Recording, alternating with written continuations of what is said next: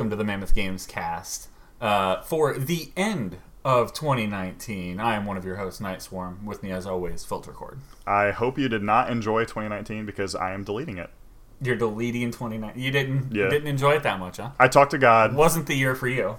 and uh, we agreed this shit's getting deleted. Also, I talked to the Lord. um, and- une- unexpected, but uh, God did tell me that the um, the the people with the sneakers that killed themselves to get on the asteroid were correct. The Heaven's Gate is the correct religion. Sorry, folks. Eesh. Damn, I almost forgot the name. That was that was a close one. Shit. Shit. Okay, so we're starting off dark. yeah. Um, we'll see where we go from here. Unfortunately, you missed your chance to choose the right religion. Sorry. Yeah. I make the fucking you- rules. Everyone had a chance, and then Yeah. here we are. Um, Great website.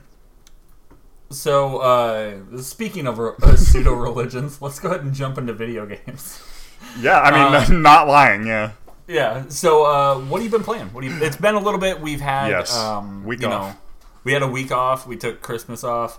Um, and that gave us a little bit of time to, you know, jump into some things that we may not have because uh, fuck all came out during that time. Right. Uh, so, what have you been playing? Yeah, so I've been using my time to try to catch up and pretty much wipe out some backlog. Um, So I started with, of course, I did my classic uh, one year later. Let me finally play this on um, Shadow of the Tomb Raider, the third of the new Tomb Raider games. Okay. okay. So definitely interesting. um, I wouldn't say that. Uh, well, I, I think the this Tomb Raider games progressively got worse because it was just more of the same. Like it, it's cool that you kept.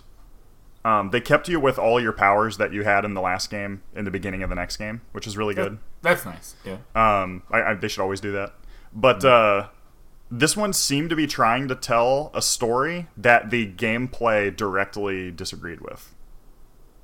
So, um, without spoiling anything, basically, like Shadow of the Tomb Raider is about how, um, like Lara is like seen as a chosen one, right? And it's like I am the one who can go find this ancient artifact and rearrange this thing to destroy this natural or the supernatural enemy.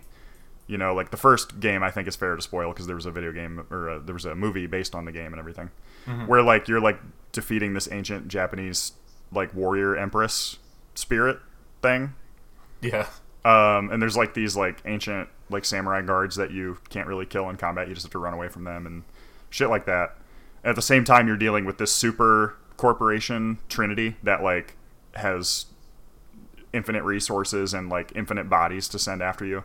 And like at the end of this game, of the first game, Lara Croft is like the most successful mass murderer in history. And then there's two more games where she kills even more people. You know what I mean?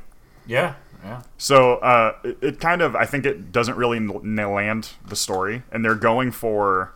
They said this is the end of the trilogy that introduces her new character, right? So this was Her her, character profession. arc. Yeah, this was the character arc to put the new Lara in front of players, right? So now we're moving on with her being an experienced Tomb Raider or whatever. But it's like, uh, like I just don't see where they could go. Like, it's the classic thing where they're like, we have to up the ante every time. But like when you're like killing gods and like resetting the universe, where do you go from there? you know. So I don't know. It's good for what it is. It's a good, uh, you know, Uncharted substitute style game. So Yeah, it's just for me, it's not the style. Like, it's not that it's not the style of game I want because it's fine, right. but I think it's the character. I think we've been looking at Laura Croft for far too long, Yep. and sometimes we need to let that go and have some fresh ideas. I would love to play as her big Samoan friend. that dude's dope, and he's a completely normal person. like, he's not capable of doing all this shit. Like, Lara will do like a triple jump and then slam a like spike into the wall and do a backflip and like climb on a inverted like she'll climb upside down with no like you know just like anything. grabbing shit and like just Yeah. pulling herself up as if she has upper Like body strength. Yeah. And then this dude that's built like a fucking WWE champ, like tries to jump between two bricks and he like falls and breaks his leg. it's like, yeah, you know what I mean? He's like a normal person. it's, so it's a, his his workouts are all vanity. He has no core strength. I would really like to see somebody do a take on Tomb Raider and uh, Uncharted, but you're literally just a normal person. So like you're in You the die. woods or whatever. You're like, I mean, they do have that in a way with Lara Croft. They tried to make her more vulnerable with like the brutal like injuries and deaths and stuff. But then the gameplay counteracts that. You're a god. You're unkillable. You're a monster. When you are stopped, you immediately reset to the same spot, and all the things that you've done are still accomplished. You know what I mean? So, what you want is like I, I this, basically want but another with um, Metroidvania rules, where like not even Metroidvania, something Like like, roguelike like- almost. like, Dead Cells. Yeah, Yeah. Uh, Like what I really want is I want more of Firewatch, right? Okay. Firewatch is Firewatch is a normal guy that doesn't really know the environment he's in. That's exploring and solving a really small, personal story. Mm-hmm. Like that's what I want. Like the stuff with like, um, oh, I'm on this island, and then you see like a fucking zombie run across screen, and Lara's like, "What was that?" And it's like, dude, uh, like. I would fucking like lock myself in a closet and shoot myself in the head if I s- even thought there was a zombie in the town. like three three doors over, you know what I mean? Shit. Like this shit is unacceptable. I would be the person in uh, Unacceptable. you know in in The Walking Dead when you see like they walk into the barn and like the the guy like killed his kids and hung himself or whatever. That would be me. I'm like, nope, not dealing with this. My bloodline ends here. Goodbye. this is where it ends. Like All I'm right. not suffering through the shit for no reason. And it's always Yeah. like you know it's it's uh I don't- it does really weird shit and I'm just not into it. But I played them through to completion. It's very There similar to Gears of War where like I play them but I don't really like them and I don't know why. I I don't like them. I just have to do what I. I just have to do it right. Yeah, it's like Right. a instinctual like my hands just grip the controller and install Tomb Raider. I don't know why. Your mind's telling you no, but your body's just reacting, right. and it's just like it's classic, Put uh, this game in. yeah. Ah, well, it's already in. I might as well do the whole thing. I mean, I really liked the first new Tomb Raider in like 2014 or 15 or whatever. I mean, it Yeah, wasn't doing I- I anything and crazy. played it. I I liked the first one, but they've just been getting worse. Yeah, yeah. Speaking of getting worse, Let's, let's continue to get worse. Spe- speaking of, I don't know why I play it. Uh, fucking Dark Pictures anthology, Man of Medan. Uh huh. So this is based on a real, uh, sort of urban legend slash possibly true event. Hard to tell. Um, so don't look that up while you're playing the game because it'll ruin it. Spoiler alert. Yeah, spoiler alert. Think, don't look up shit that's based on real events. So um, I really like the structure that they've set up. So there's like this manor house that you see in the trailer here, um, which like sort of is like a. It's been turned into like a gallery or something. And there's like Yeah, this it- creepy dude. It seems like it houses like different paintings and different pieces of art that Mhm. will Yeah, books and lend to the Dark Picture anthologies. Right, and actually in the game, um, your characters will come across like paintings and like pictures in world that also you have seen in that house, right? So they'll like look at a picture and that'll give you like a forewarning of something that's coming up, but with no context. Yeah, yeah. So, So, it's like I mean- figure it out, bitch. Yeah, it's very similar to what like Until Dawn was having like visions and like people would have nightmares and stuff that you could kind of see a twist that was coming. There was something else too. Oh, it was pictures, right? You would find like little pictures of events that happened in the future or something. I think so. I can't. think there it was, something just- that did that mechanic. I can't remember what it was. I haven't Yeah, played the- it in a long time. There was a few things that would Yeah. like lend to that. Right. It would be like something like you would see like a, a specific animal or something. Right. Or yeah, yeah. Uh, oh yeah, that's what it was. It was like you'd see an animal and then it could you could like see a spiral of choices um, Mm-hmm. of what could happen. It was like a butterfly effect thing. So, Man of Medan, Mm-hmm. uh, the first of the Dark Pictures anthology here. Very short game. Um, I honestly, it was it took it was like a little bit longer than a feature length movie. So it was like maybe four hours. Um, And did it feel more like, of course, a movie? It, I mean, it, that, that that's what would for me what would help. So you would think, felt hey, what like if what if this is basically a choose your own adventure movie that you have to act during, right? And that's sort of what Until Dawn was, but Until Dawn as a game was like uh, it was like eight nine hours long, something like that. Um, Yeah, it was actually fairly long. It wasn't. and- Until Dark was Short. si- or Until Dawn was significantly. It was like three or four times longer in this game. What Right. it feels like. So um, this game is not paced like I would say it's paced like a movie until they realize it's at the end, and then they just wrap it up in like five seconds. Ah. Like the ending was super weak for me, and it was. Uh, It's because like I play very cautiously, and I like want everybody to live. So maybe they wanted me to do more rash decisions Yeah. and stuff. Be like, reckless. I, I will let the timer run out on choices very often because I'm like, hey, dude, if I just go with the flow, everybody's gonna make it. Uh, Which kind of works in real That's a life. way to. uh, That's a way to just kind of chill out. Yeah. Like unless it's a true like life or death, like I'm getting eaten by a werewolf or whatever, you can usually just chill out. yeah, yeah. But uh, I mean, the whole structure is kind of seems forced. Of like how they get there is kind of weak. But once you're on the like ghost ship, it's really good. Um, and they're doing some really cool like psychological stuff. They're doing like almost like some time travel stuff that's really cool. And they they're not able to really, like I said, they, I don't think they really tie it up very well. But it's a good experience. So, And it, like I said, it's like fucking, it's like three hours. I mean, everybody has the time to do this. I think. how would this feel doing it cooperative? Do you think Uh, it would that's a great the way it question. So yeah, I was like, I was choosing some options with Shannon offering input and stuff. Sure. Um, and then there was some stuff that was just so quick you just have to hit it. And I think being a good, uh, oh, I had to be careful here. I was gonna say I think being a good gamer Uh-huh. makes the game more less Enjoyable? interesting, right? Like so the Oh. with the quick time events, you want to fail them sometimes. Like not only that, but it would be more interesting if you you're trying to hit square but you accidentally hit circle or something, right? Like Hmm. these would be really good games to introduce to people that are not big gamers and just kind of watch them play it. Because not moving the stick in time or not hitting a button in time or hitting the wrong button um, I think that kind of stuff makes the games more interesting because you can fail a few things and it won't like immediately murder you. yeah, yeah, it won't kill you right away. Uh, but if you fail a lot, it'll just fucking axe a bitch with no like patience for no hesitation. fuck ups, right? Yeah, like it's interesting. Um, That's and it, this continues that of like so many potentials are super interesting. Like I kind of want to play it again just to see what other stories I can get because there's a lot of stuff in the trailer that you don't see if you make one certain decision in the beginning, uh, which is super interesting. So um, I'm definitely gonna.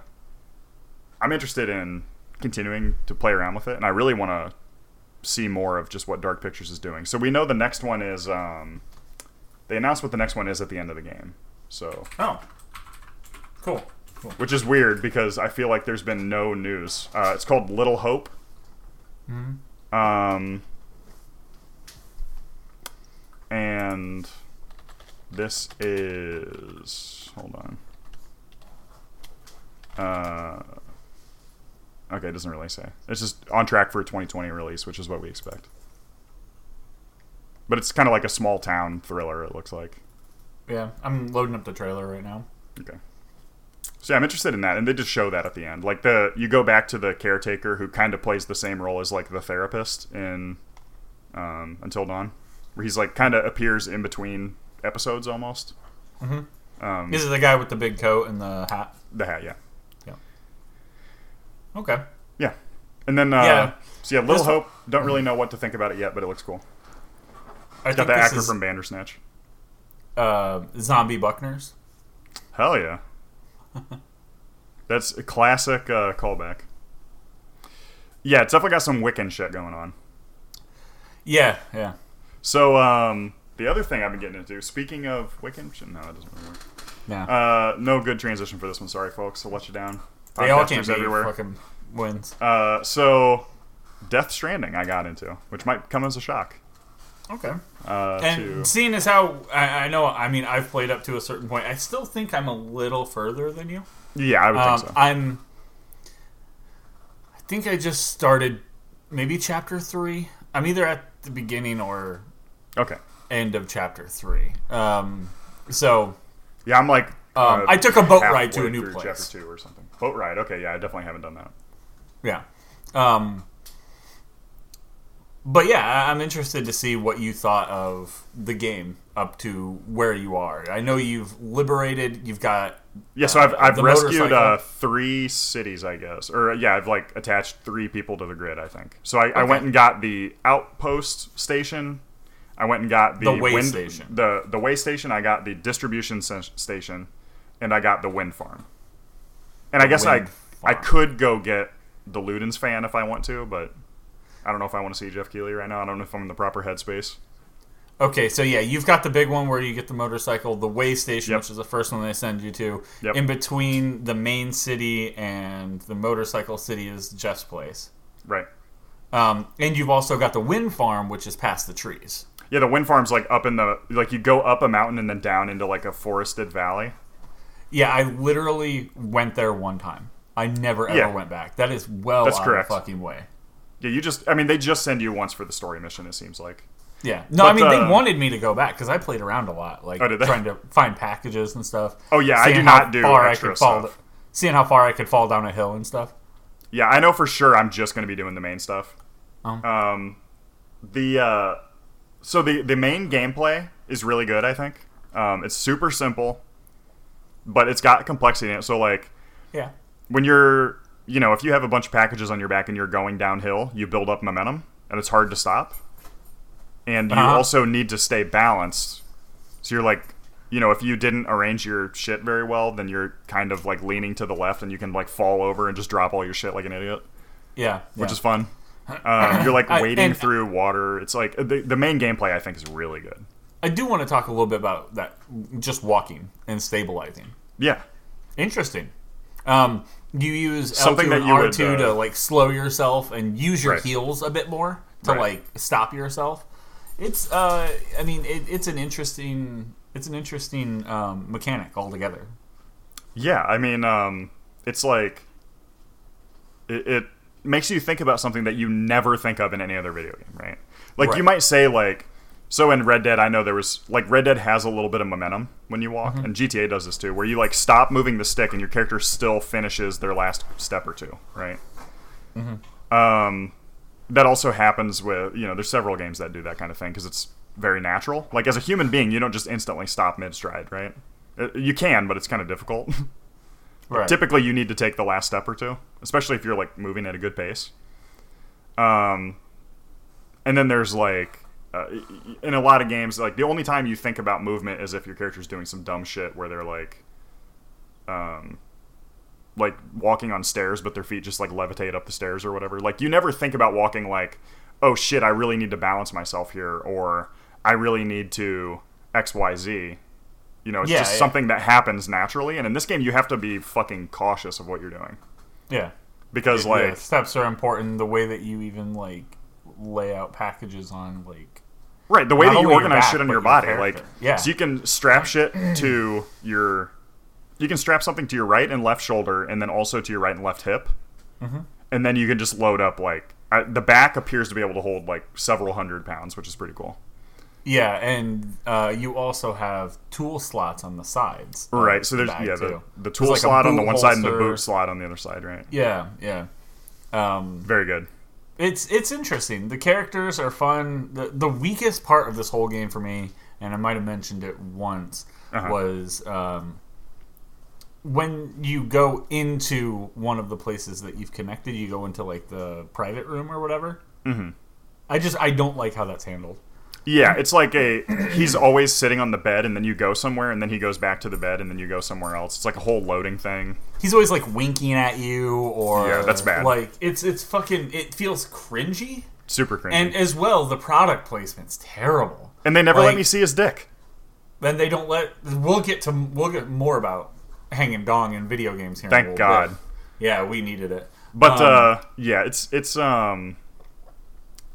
There's definitely some stuff that's like, okay, this is a Kojima game. like this is stupid. Didn't mean have to like waste your whole- time doing this. like the whole beginning where it tells you it's a Kojima game for nine hours. Yeah, a story by Hideo Kojima, writing by Hideo Kojima, soundtrack selected by Hideo Kojima. Uh, I went to a uh, uh, what's the name of the band that does like all the songs? I don't Um, remember. I forget, but they they have like 76 songs by this one kind of obscure like Icelandic. band. Icelandic indie band. It's like I went to their concert and I just like bought the rights to all their music to put in this game. It's like super weird. Um, again, it's I've also heard that a major failing of the whole game is that they like quadruple explain shit to you. Like it'll be like, uh, oh, you know, you see Guillermo del Toro's character, which is not voiced by him, so it's not racist if I make fun of it.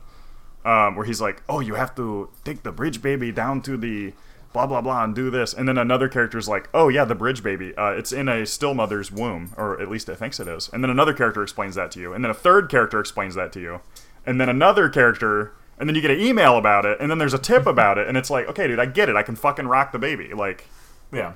and it, they give you like 40 minutes of cutscene that you can skip, but like you never know if they're going to say something amazing that you have to hear in there. you know what I mean? right.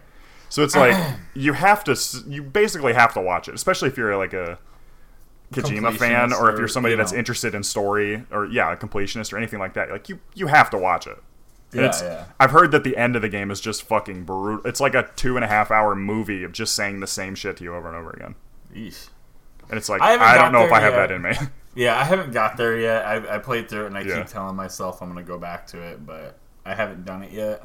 yeah. Um, man, and, and it suffers from the same thing as like No More Heroes, like Travis Touchdown. Really? It's just yeah, the the like cringy shit that's like What's his name? Sam Porter Bridges. Sam Porter Ugh. Bridges. Guess what his job is? He's a porter. Guess who he works for? Bridges. Yeah. Sam Porter The- Bridges. I mean, his name is basically like John Blacksmith.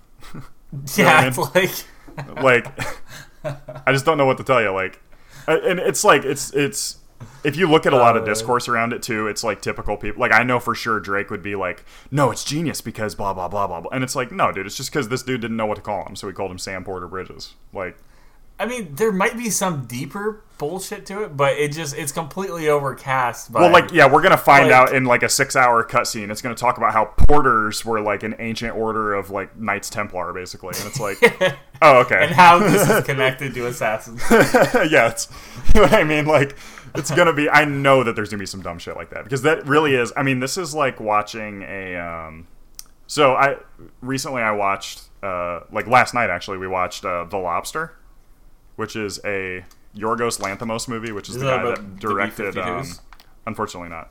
He's the uh, he's the guy that directed The Favorite, which was about like uh, one of the like Queen Elizabeth one or something, and like her weird handmaiden that she had sex with, and Emma Stone was in it. Great movie.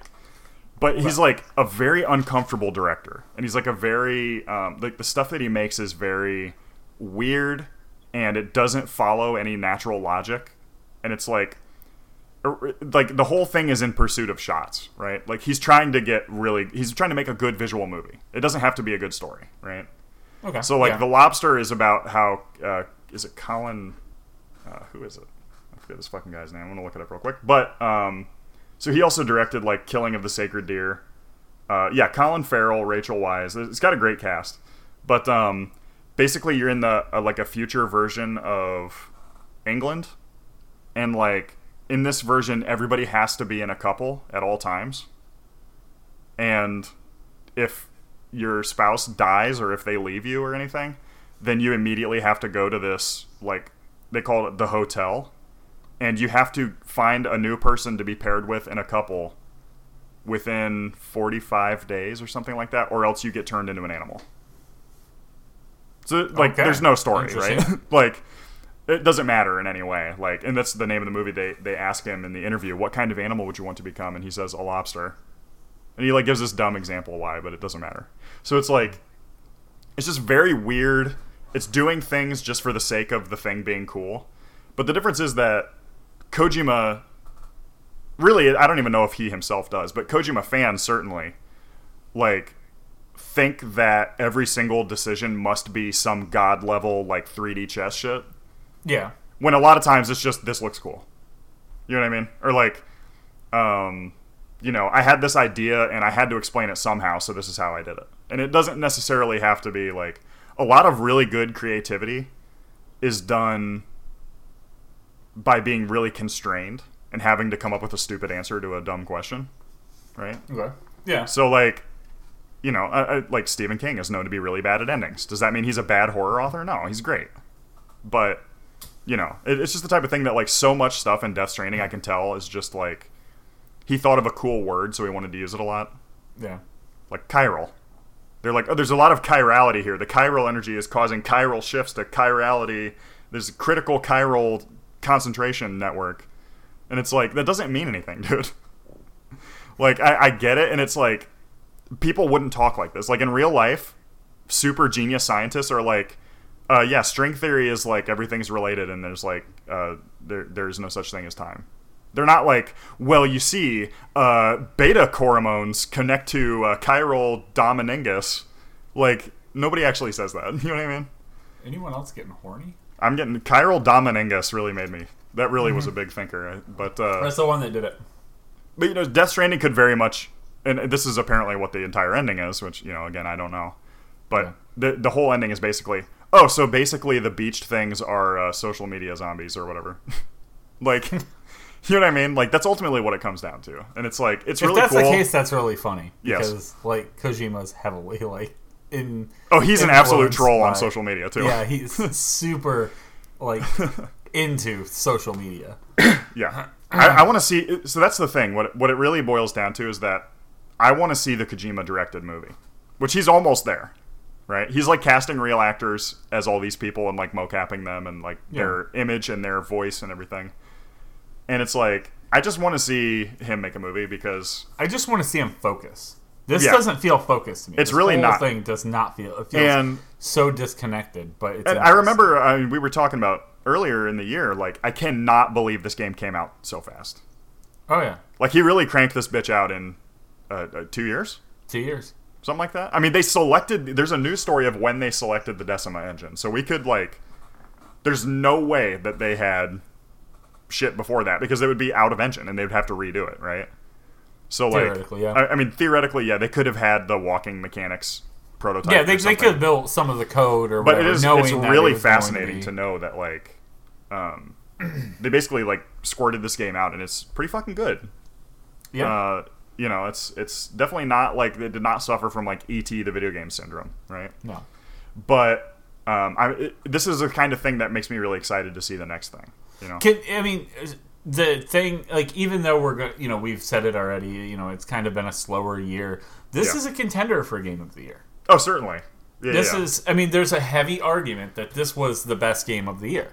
Um, and I think a lot of that leads back to uh, well, yeah, just doing something different. Everyone Right. else played it safe. right. And I, you and I didn't get enough time with the game for us to be putting it in our top, Right. but this was definitely a contender for game of the year. Um, it's interesting because it's like the ultimate expression of like a walking simulator in a lot of ways, which we'll kind of talk about later when we get to other top games. But um, yeah, I mean, I'm enjoying it. I'm gonna play more of it.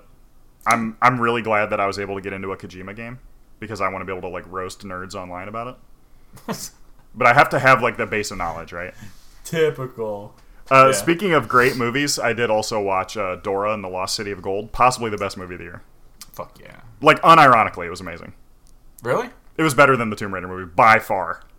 Interesting. Shannon, uh. Shannon had a chance to go see it, and I ended up doing something else that day, which I highly regret. It's my biggest regret of my life. Um, they were in an empty theater, and it was the largest theater at the place. So they were in like a 200 seat theater, like a 250 seat theater, alone, Alone? watching Dora the Explorer. Weird. Think about the level of power that that must come with. That's like that's a king. That I mean, that happened to me. It wasn't 200. It was probably like 100 and change or whatever Yeah. for Lords of Dogtown when that came out. Ooh, interesting. I, that was literally the best viewing experience. I got that for free with uh, PlayStation Portable. Hmm. PSPs Well, it's- used to I- remember I the really- UMDs. yeah, yeah, Yeah. I really like that movie. I, Had a lot of man it- titty in it. Everyone in it killed it. Yeah. Yeah, like Heath Ledger, fantastic, of course. Damn. Yeah. All right, so let's we'll go ahead and move on unless you've got any more to share about Death Stranding or anything else you've been playing. Uh, yeah. I mean, I, I know that one of the games that you played, I'm was really big on. Okay. Uh, and uh, I've got a lot of fucking shit to air about the games of the year, basically. okay. So I'm ready Uh, to roll. we'll, yeah, we'll get to games of the year here in just a minute. Uh, for me, I've been playing Star Wars um, Jedi Fallen Order. Um, right out of the gate, I'm not a big, I'm not a big fan.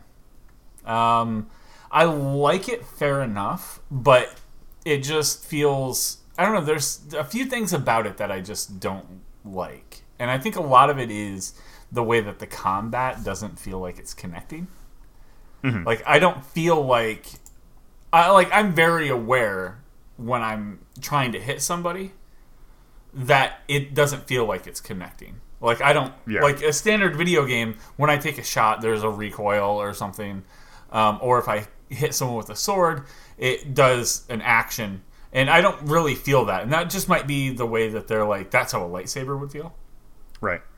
but I don't know. And I I also am not a big fan of um, the idea of being a Jedi and then getting hit 14 times by a rat because it can dodge out of the way quickly. Uh huh. Yeah, this like, game. I, I don't um, understand. Am I a fucking Jedi or am I not a Jedi? Yeah, this this game definitely. I get the same vibe off of this, where it's like, okay, this was a start. I'm really excited to see the next thing. I'm, I'm super pumped for Jedi Fallen Order 2 or whatever it is. Okay. Jedi yeah. Rising Order, I guess. Yeah, I But, mean, like, I'm, I'm I'm not quite there yet. I mean, Right. I the first playthrough, I put that put the controller down, disliking the game fully. Mm-hmm. I did not like it at all. Um, picked up the controller again, played it, and then I was like, okay, I guess it's yeah, it's okay, it's so the the back, the last quarter or the last third of the game is really good, and it moves really quickly. Mm-hmm. Um, This definitely got a lot of pacing issues, but uh, yeah, I liked it a lot.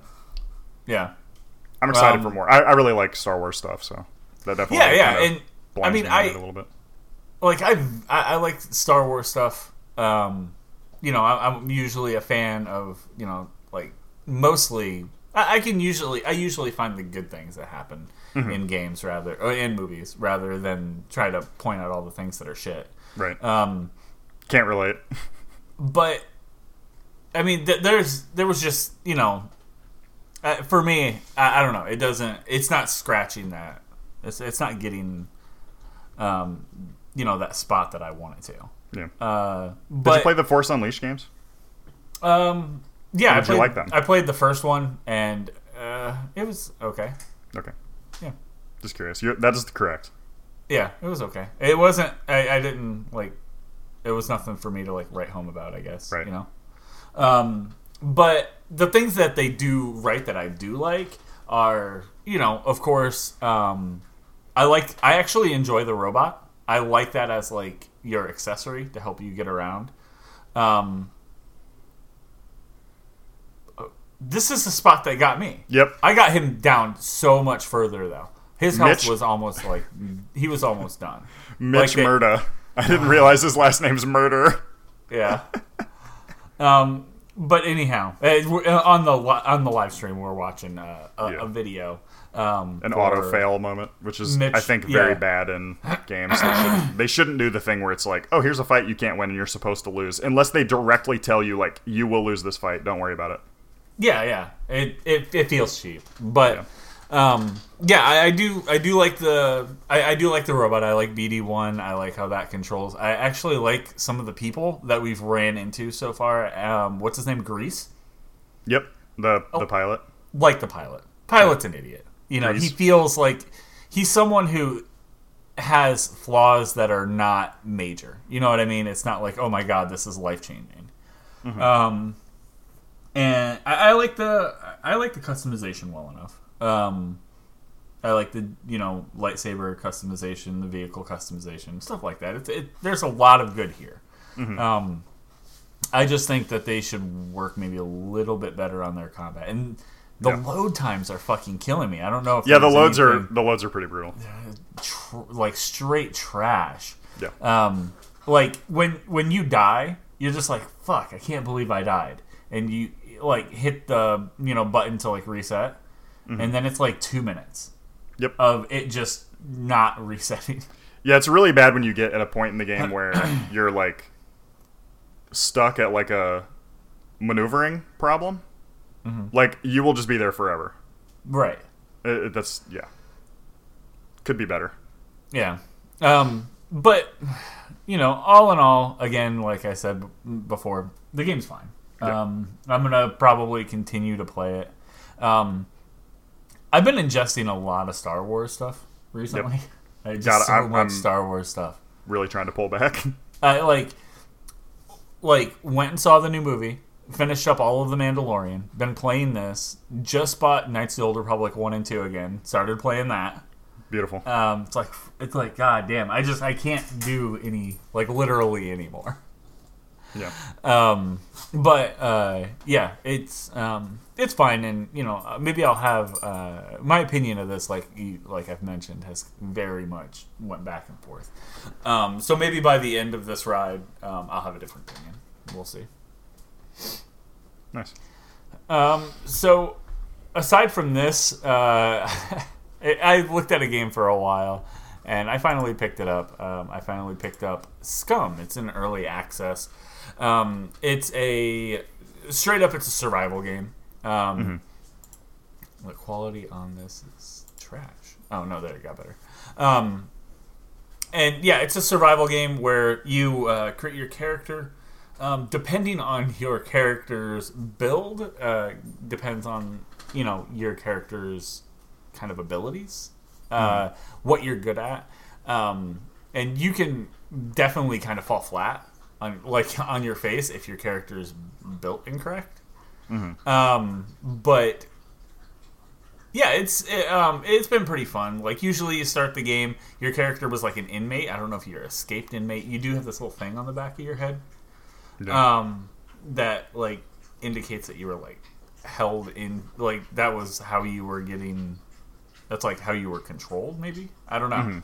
Um, but your character has uh, um, like a jumpsuit on, like a uh, like an orange and yellow jumpsuit, um, and immediately what you're supposed to do is go find like some rocks and fashion like a small shiv and then cut down bushes and then get like sticks and build up. You can do that. Immediately what i did is i ran in a direction. And uh, found a town and then found basically some like little zombie things. And they kicked the shit out of me and i died immediately. Um, and then i reset and i noticed that there was like a point system um, it says like fame points and Okay. I used some of these fame points, and it put me into a negative, which was weird. I it's like, huh, you know, I you just don't think that that like maybe that's possible.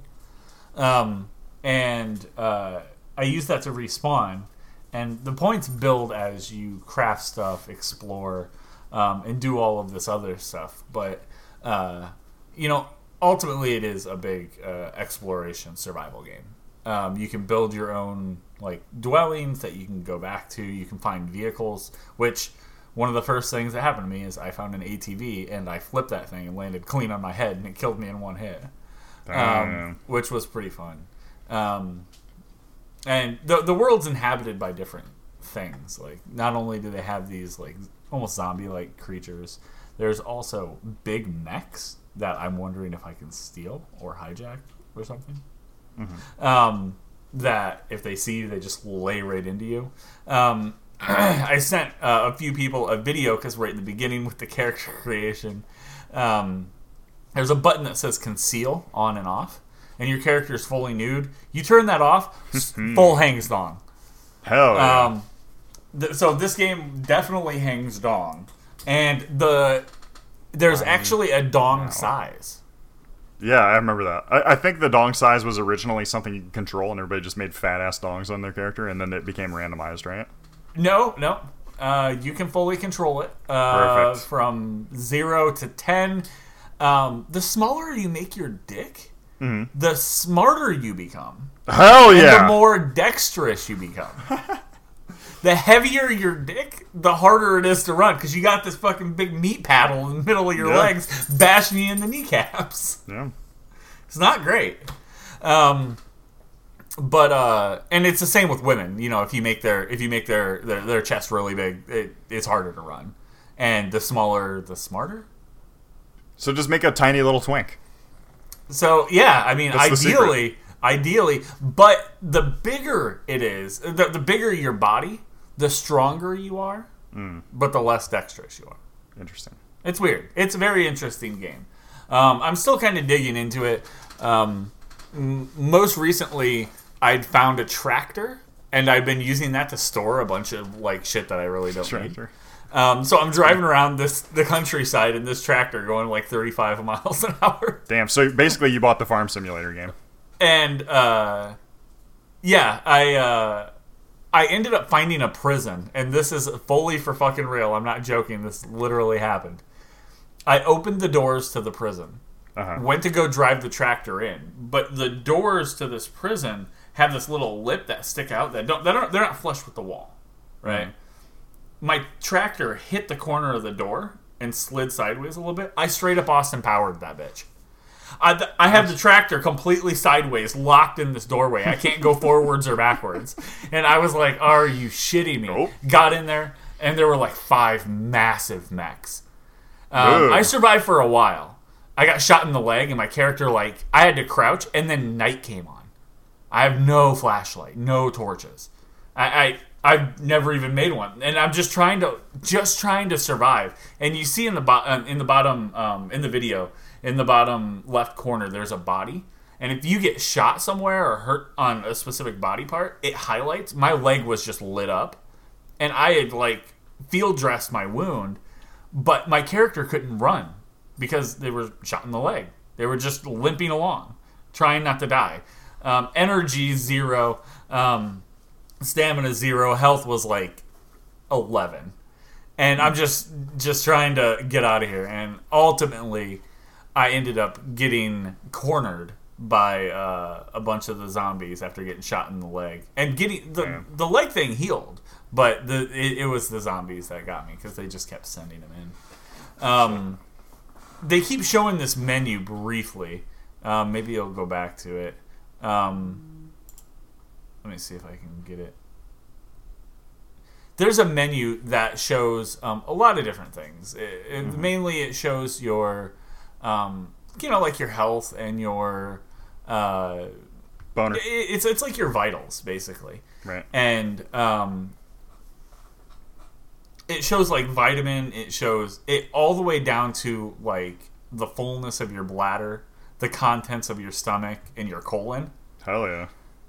i'm hanging out right hanging out living my goddamn life Uh, hang out, wing out. and yeah here it is i'm hanging out. In the bottom you can see the bcu digestion monitor. Stomach Uh-huh. volume intestine volume uh, volume colon volume bladder volume and it tells you what you ate that fills it up. I, I ate something I, I found a sardine factory and that'll do it is uh, the moral of the story.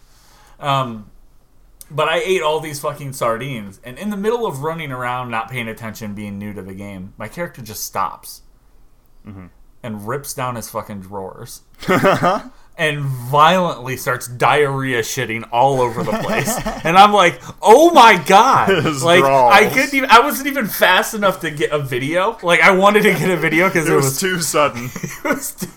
and the dude like wiped his asshole through that he, like slung his hand off on the ground what's he gonna wipe with his shirt He- and i was like that was violent and then a second time it happened again but instead of it being violent diarrhea and spraying out in a cone um, this full rock shit just fell out of the ass into my character and it made like a it was so bad. So your character, you can have your character. Um, uh, apparently, by holding tab, I learned this. You can have your character, um, like Shut their take a underwear. number one, take a number two, Mm. or the number one point five, where you throw up. You got to throw up the contents of your stomach sometimes. You get poisoned. You can't have that. Damn, that's interesting. Um. So yeah, it's it, it's it, it was very surprising. The, the game is um it has a has a lot to it. Um, I found a few guns, but I have yet to find ammo for the gun that I have. Uh, so that sucks. Um, I don't know. I'm, I'm still figuring it out, and uh, this game will be a lot of fun to play with a few people. Yeah. Uh, but I have one friend that I'm going to be playing this with, but we have yet to like Meet have up that time. Yeah, meet Okay. up and play. Yeah. Um, so I'll have probably a little more to say about this next year. Interesting. All right, that's pretty much all I've got. Um, as always, guys, uh, if you get the chance before we jump into anything else, head over to facebook.com backslash Mammoth Games Inc. Check out all the top news and video game stuff over there. Chat with us on the daily. We appreciate all the likes, comments, and shares there as well. Follow us over on Twitter at Mammoth Games Inc. So you know when we go live and do stuff just like this. Um, sharing some other stuff over there. There's been some freebies that have been thrown around, mainly some Borderlands stuff, but it's still pretty cool. Um, so uh, you know, come over and join us. Um, so why don't we go ahead and jump into part of the monthlies? Yeah, so um, PlayStation has not been kind enough to grace us with the next freebies. We'll be finding out about that actually in like two days Okay. uh, from recording. So uh, we did hear about the Xbox Live Games with Gold, of course, if you are signed up for uh, either Games Pass Ultimate, which includes Gold, or just you know the regular uh, Xbox Live Gold.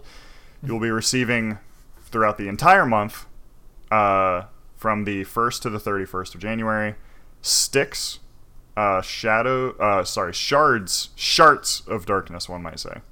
That's a game where it's like a stealth game where you play as like a goblin, basically. Oh yeah, yeah. kind of Yeah. cool. I believe that is in. It's in some. It might be in That's like the been free a lot Warhammer universe places. or something. That's been free in a lot of places. Yeah, I think I own that like twice already. yeah. Um, and then from the 16th to February 15th, Valentine's Day, you can get Batman: The Telltale series on uh, on the Xbox One copy. Uh, from the 1st to the 15th, you can get the 360, of course, backwards compatible version of Tekken 6. And then also um, from January 16th to the 31st, you can get prepped for the newer release uh, by playing the 360 backwards compatible version of Lego Star Wars: The Original Trilogy.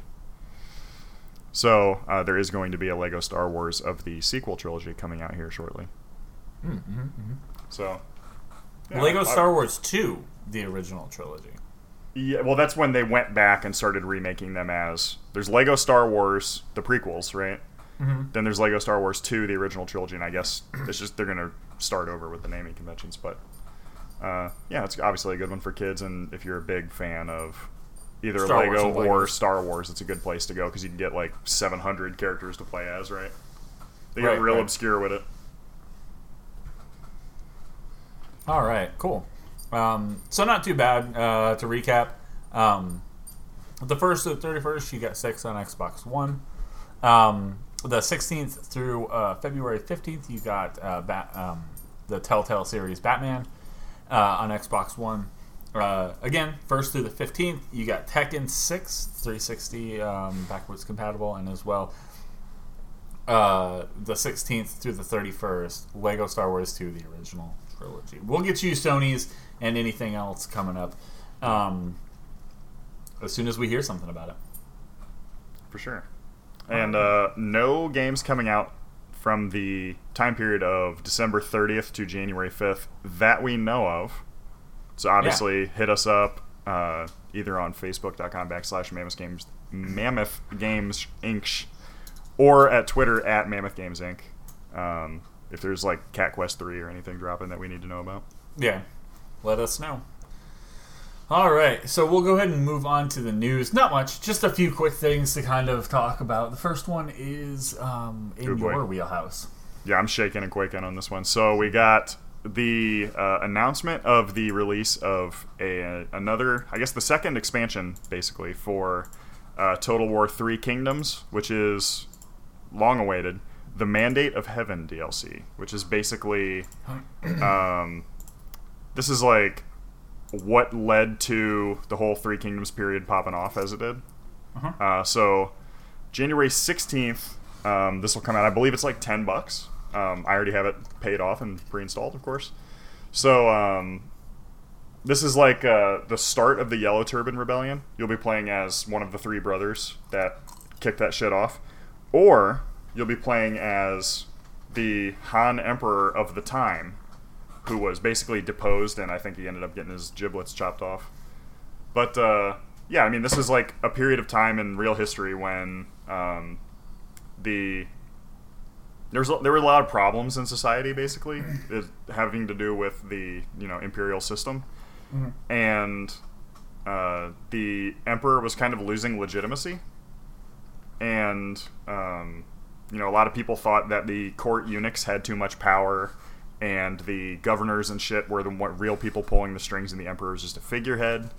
And of course, when you live in a society that says that, hey, our our leader is chosen by God or whatever, when that leader starts to falter, basically what happened is one of the, really the three brothers and the people that kicked off the uh, Yellow Turban Rebellion said, you know, the emperor has lost the mandate of heaven, which is you know the god saying that he should rule, and now we need to take up that mandate and we need to start a new dynasty.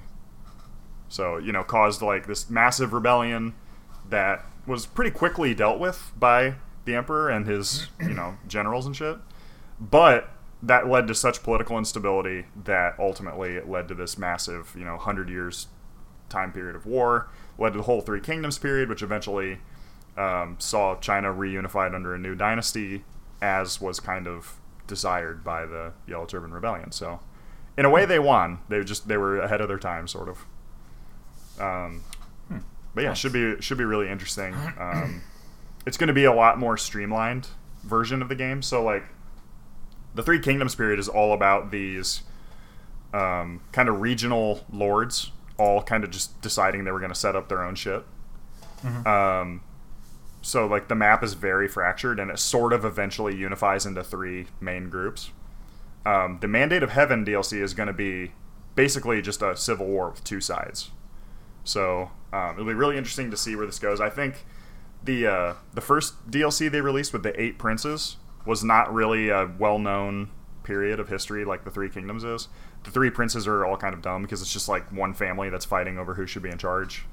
Um, I think it didn't really take off, so they were kind of like, okay, we're going to give the people what they want here, and go back to the beginning and just basically this is pretty much just expanding the main campaign, right? So it you, you actually can play into the regular campaign in this DLC. You can just string them along as if there was one big story rather than you know three separate ones. So should be really cool. Hell yeah. Um, very interested to play this. I definitely in January I'm going to be digging into it. Right now I'm actually playing a uh, another run of a character that I like to play a lot. Um, I'm going to see if I can kind of get my last little taste before I dive into the new stuff. That's what I'm trying to do. Sure. Yeah, yeah. Cool, man. Speaking of All DLC, right. Yeah, yeah. Um, well, yeah, kind of expanding. new content, right? Yeah. Um, so Session has released zero zero zero or zero point zero point zero point two, Wow. uh, or just point two of the early access Session. Um, it introduced uh, a, a few new things. Um, technically, a new level, more tricks, new radio station, and even more customization. Um, the new level uh, is actually over by the Brooklyn Banks. There's a um, parking garage. You just go over there, kind of stand by it. Um, you don't have to get off your board. You just kind of hold the um, uh, action button. Well, for me, I'm using the Xbox One controller, um, so I just hold the you know A button and it uh, lets you go in. And it's a fully functional parking garage with cars, uh, multiple levels, and uh, you know a ton of new stuff to do in there. Um, on top of that, uh, they've released more tricks. Um, most notably, uh, you know, aside from like various updates to uh, the way tricks already function, um, you know, basically like um, making sure that things kind of connect properly and stuff like that. Um, they've also introduced uh, pressure flips, which was a pretty big thing in like the 90s um, where you put pressure on your front foot um, to flip the board in whatever direction you want, and then you kind of snap the back foot, and it makes the board flip in a you know kind of a different direction. Nice. Um, you uh, do pressure flips by uh, i- instead of uh, you know like if I were to explain it on the for goofy foot, you would pull back on the left stick and then snap just up on the right stick to do an ollie. Um, to do a pressure flip, instead of holding down on the left stick, you'd hold right, and then you would snap down on the right stick. Um, and it, you know, it kind of just simulates. Um, it's just another way to kind of do some uh, interesting tricks. They're usually much lower to the ground, and um, you know harder to control. You can't really pop over stuff with them too well. Uh, but they've introduced um, pressure kick flips, heel flips, um, I think hard flips, inward heel flips, and then 360 hard flips, inward heel flips, and maybe a tre flip. Um, so uh, it, it was you know quite the undertaking, you know, doing that um, with all of the different styles of um, you know all the different styles of stance that you can imagine. Um, as well, uh, new radio stations, so some more uh, people made it into, uh, you know, made it into the game um, with their, uh, you know, their own music, which is cool. It's not like they're buying rights to like massive songs. They're having people, um, you know, get their music in the game, which is nice. Um, and then more customization, just new outfits and stuff like that.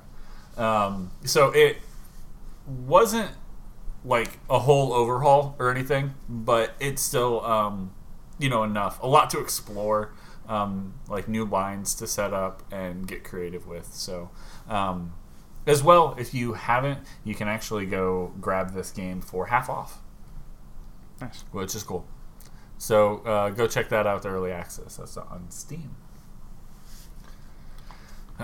All right, and then last but not least, our last little news story, just something quick that we thought was kind of cool because we've been ingesting so much Star Wars stuff.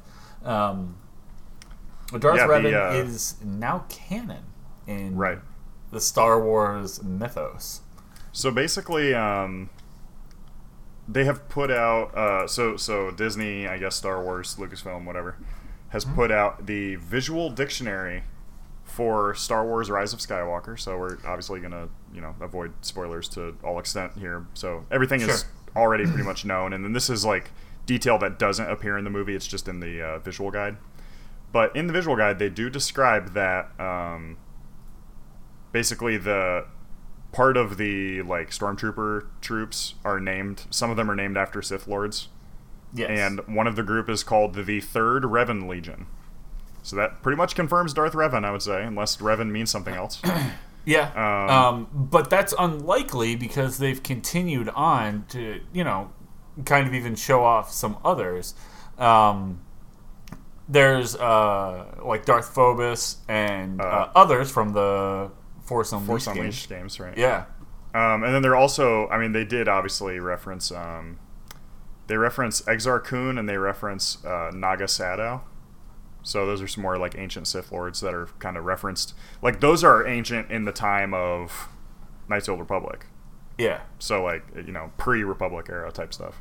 But um, yeah, very cool. So uh, kind of you know bringing more of that expanded universe sort of back in in a way. Um, Yeah, which I know that was like a big thing that fans were pissed about after Disney acquired LucasArts. They were like, expanded universe is all just legends now. It's not official. Yeah. It's and like- this kind of this Damn. changes that. This brings Yeah. a lot of stuff back. I mean, in one fell swoop, they were able to bring back a whole ton of stuff. Mm-hmm. Um, so pretty cool. Yeah, yeah. There's been a lot of conversation around the uh, visual dictionary Yeah. because it, it yeah, revealed a lot of stuff.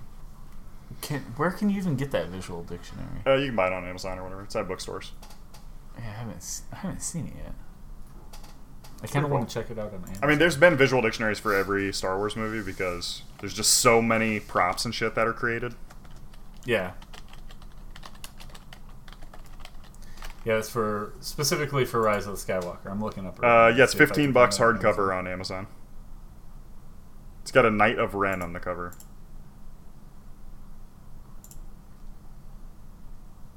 Yeah, there we go. If I can move this tab over. yeah, Pretty cool. yeah, that's pretty cool. Um, you know, it's not like something that is needed, but if you know, if Yeah. you want to dig in, um, this looks like a dig in. pretty cool thing to, uh, you know, dig in, get that like, like stuff like this is really cool. Like the tread speeder cross view, Yep. is so fucking cool. Yeah, they're like they. I mean, you know, they had to create a lot of reference material for people to be able to animate things, Mm-hmm. and like they typically try to make things work in some kind of way. So Yeah, they're like, okay, this is where the battery pack goes. This is where this thing goes. Mm-hmm. So it's pretty good. I mean, this same guy also did the visual dictionary for The Last Jedi and The Force Awakens, so he's been on board for a while. Yeah, yeah, definitely. Cool. Um, so that's pretty much all we have for uh, news, but we do have all of the game of the year and game of the decade stuff to go over. Um, Yeah. so, how do you want to tackle that? Let's start with game of the year. Uh, do you want to Sure. start at the bottom? Will you talk about your five? I'll talk about my five. Uh, did you rank them in any particular order on yours? Yeah, I kind of did. Did you? Okay. Sort of. Yeah, I mean, I, I think it's s- a pre- you know pretty similar. Yeah, So- my number one's my number one. Right, number one's number one. Everything else is kind of Is- you know yeah, in there. okay. Cool. Sure. Um, So yeah, go ahead and start at your bottom, I guess. Okay. Um, Let me see that ass. Is basically. always trying to start at my fucking bottom. Mm-hmm. All right, so uh, for me, uh, I just falling in there somewhere between uh, two and five Right. um, would be uh, Katana Zero. Uh, this game was, of course, came out for the Switch. Um, it was a fast-paced, uh, you know, side scroller where you play a uh, like a samurai, and you can like kind of rewind time a little bit, and you know, kind of like set stuff back, and you're trying to uncover the story on, um, you know, ab- about this, uh, you know, about this samurai basically, and. You know, it's just kind of like breaking down. Like you're it, the the whole game is it's just degrade. Like it's like everything's a setback, Mhm.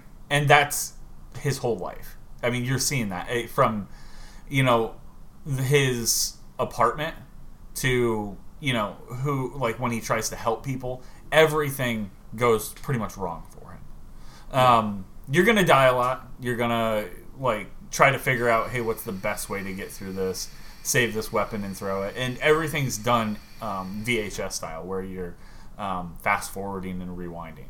And when you finish a level, when you're in your, uh, I believe when you're in your apartment, I think you can view some of your old levels and stuff. At the end of each level as well, it does show you a um, a recap, everything that you did um, in Nice. real time.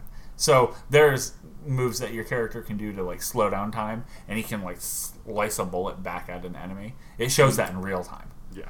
Um, so it makes it really cool. The art style is really good. It's kind of like a faux, like a small like faux pixel, um, like low quality, uh, like I don't want to say like Metroidvania, but um, you know, it, it's it's definitely in that vein where you're exploring and just trying to um, you know finish everything as fast as you can um, while trying to help uh, you know basically help someone that's like I guess living in your community by your apartment. Um, so yeah, it's it, it's a pretty it's a, it was a pretty interesting game. It really stuck with me. I enjoyed playing it, and um, I enjoyed going back and playing it again. Uh, so you know that that was definitely saying something. Um, And Nice. it was one of the first big games that not, that wasn't a, like a massive Switch title. It was Mhm. like a smaller Switch title that I um, got hooked by this year, pretty Cool. early. Yeah, I Yeah. remember you talking about it a lot, and it's it's something I'm really interested in, but I just hate the Metroidvania style of game at this point. Yeah, it, I mean, for me, it was. I think I bought a few games all around the same time. This one, my, my friend Pedro, um, and uh, I ended up buying Cuphead as well. Didn't play Cuphead barely at all. Just doesn't lend to. You really have to have your um, Pro controller for that. Um, my friend Pedro was good, but it just didn't have the choices that Katana Zero had. Katana gave you choices. Like if you answered question, if someone asks you something and you wait too long, they get a little pissed off. And if you know you answer too quickly, they're like, "Wait, why did you answer so quick?" Yeah. It's it's it's interesting. Um, so, uh, but if you're not really into this style of game, it totally makes sense. It looks really good though. Uh, maybe I'll just watch a playthrough of this or something. Yeah, I definitely recommend that. All right, so I'll stop at the. So again, like we said, uh, our number one is ranked, but all the other ones are just the other five games that were really good this year. I guess the other four. Yeah, So I'll start at the bottom of my list with Control, um, the new Remedy game. Obviously, I'm a big Remedy fan. Um, really like the Alan Wake games. Uh, the Quantum Break was fine. Didn't really have to happen, but it's okay. Um, but uh, you know the stuff that they do good, they do really good, which is like weird, um, creepy, strange, um, almost like uh, damn, my dog's pissed off. Mhm. Almost Likes like Control. um, yeah, yeah, big control head. down here. Big uh, Jesse, whatever the character's name is, Jesse something, Jesse Faden fan. And uh, it- it's almost like um, Twin Peaks type of vibe, like very strange, um, kind of hard to track sometimes, and it's like puts your character in a situation that doesn't really make sense. Like, uh, uh, it's just a really fascinating game. It's very alien, um, very creepy. Would make a good movie, I think.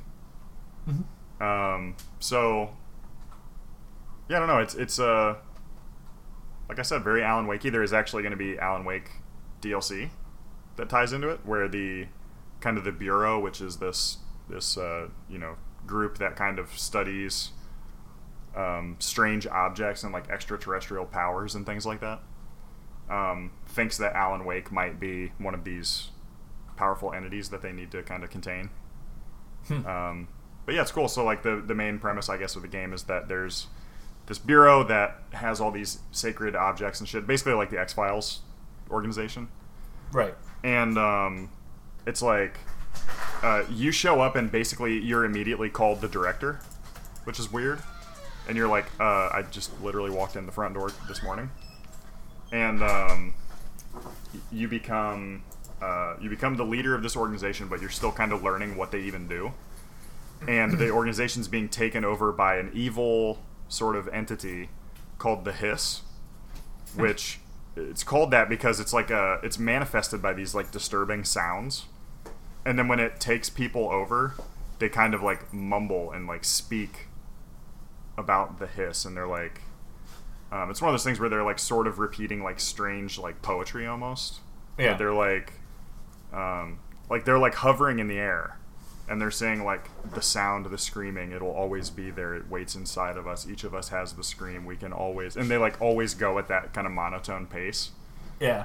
and they just like fuck you up as you're trying Which to is unsettling. have Yeah. fun in this game very unsettling so I, I mean for what they were going for they just nailed it this is probably the best like the the er example of like a remedy action game um, definitely digging into their like uh, alan wake type roots with a little bit more action and more combat than alan wake had so uh, getting back to the kind of max payne type um, so Oh yeah. very good. I definitely recommend if you can get it at a good price or something. If, if you're a big fan, you've already played it, obviously. But if you're just kind of intrigued by it, probably just wait for, to get it at a good cost and pick it up.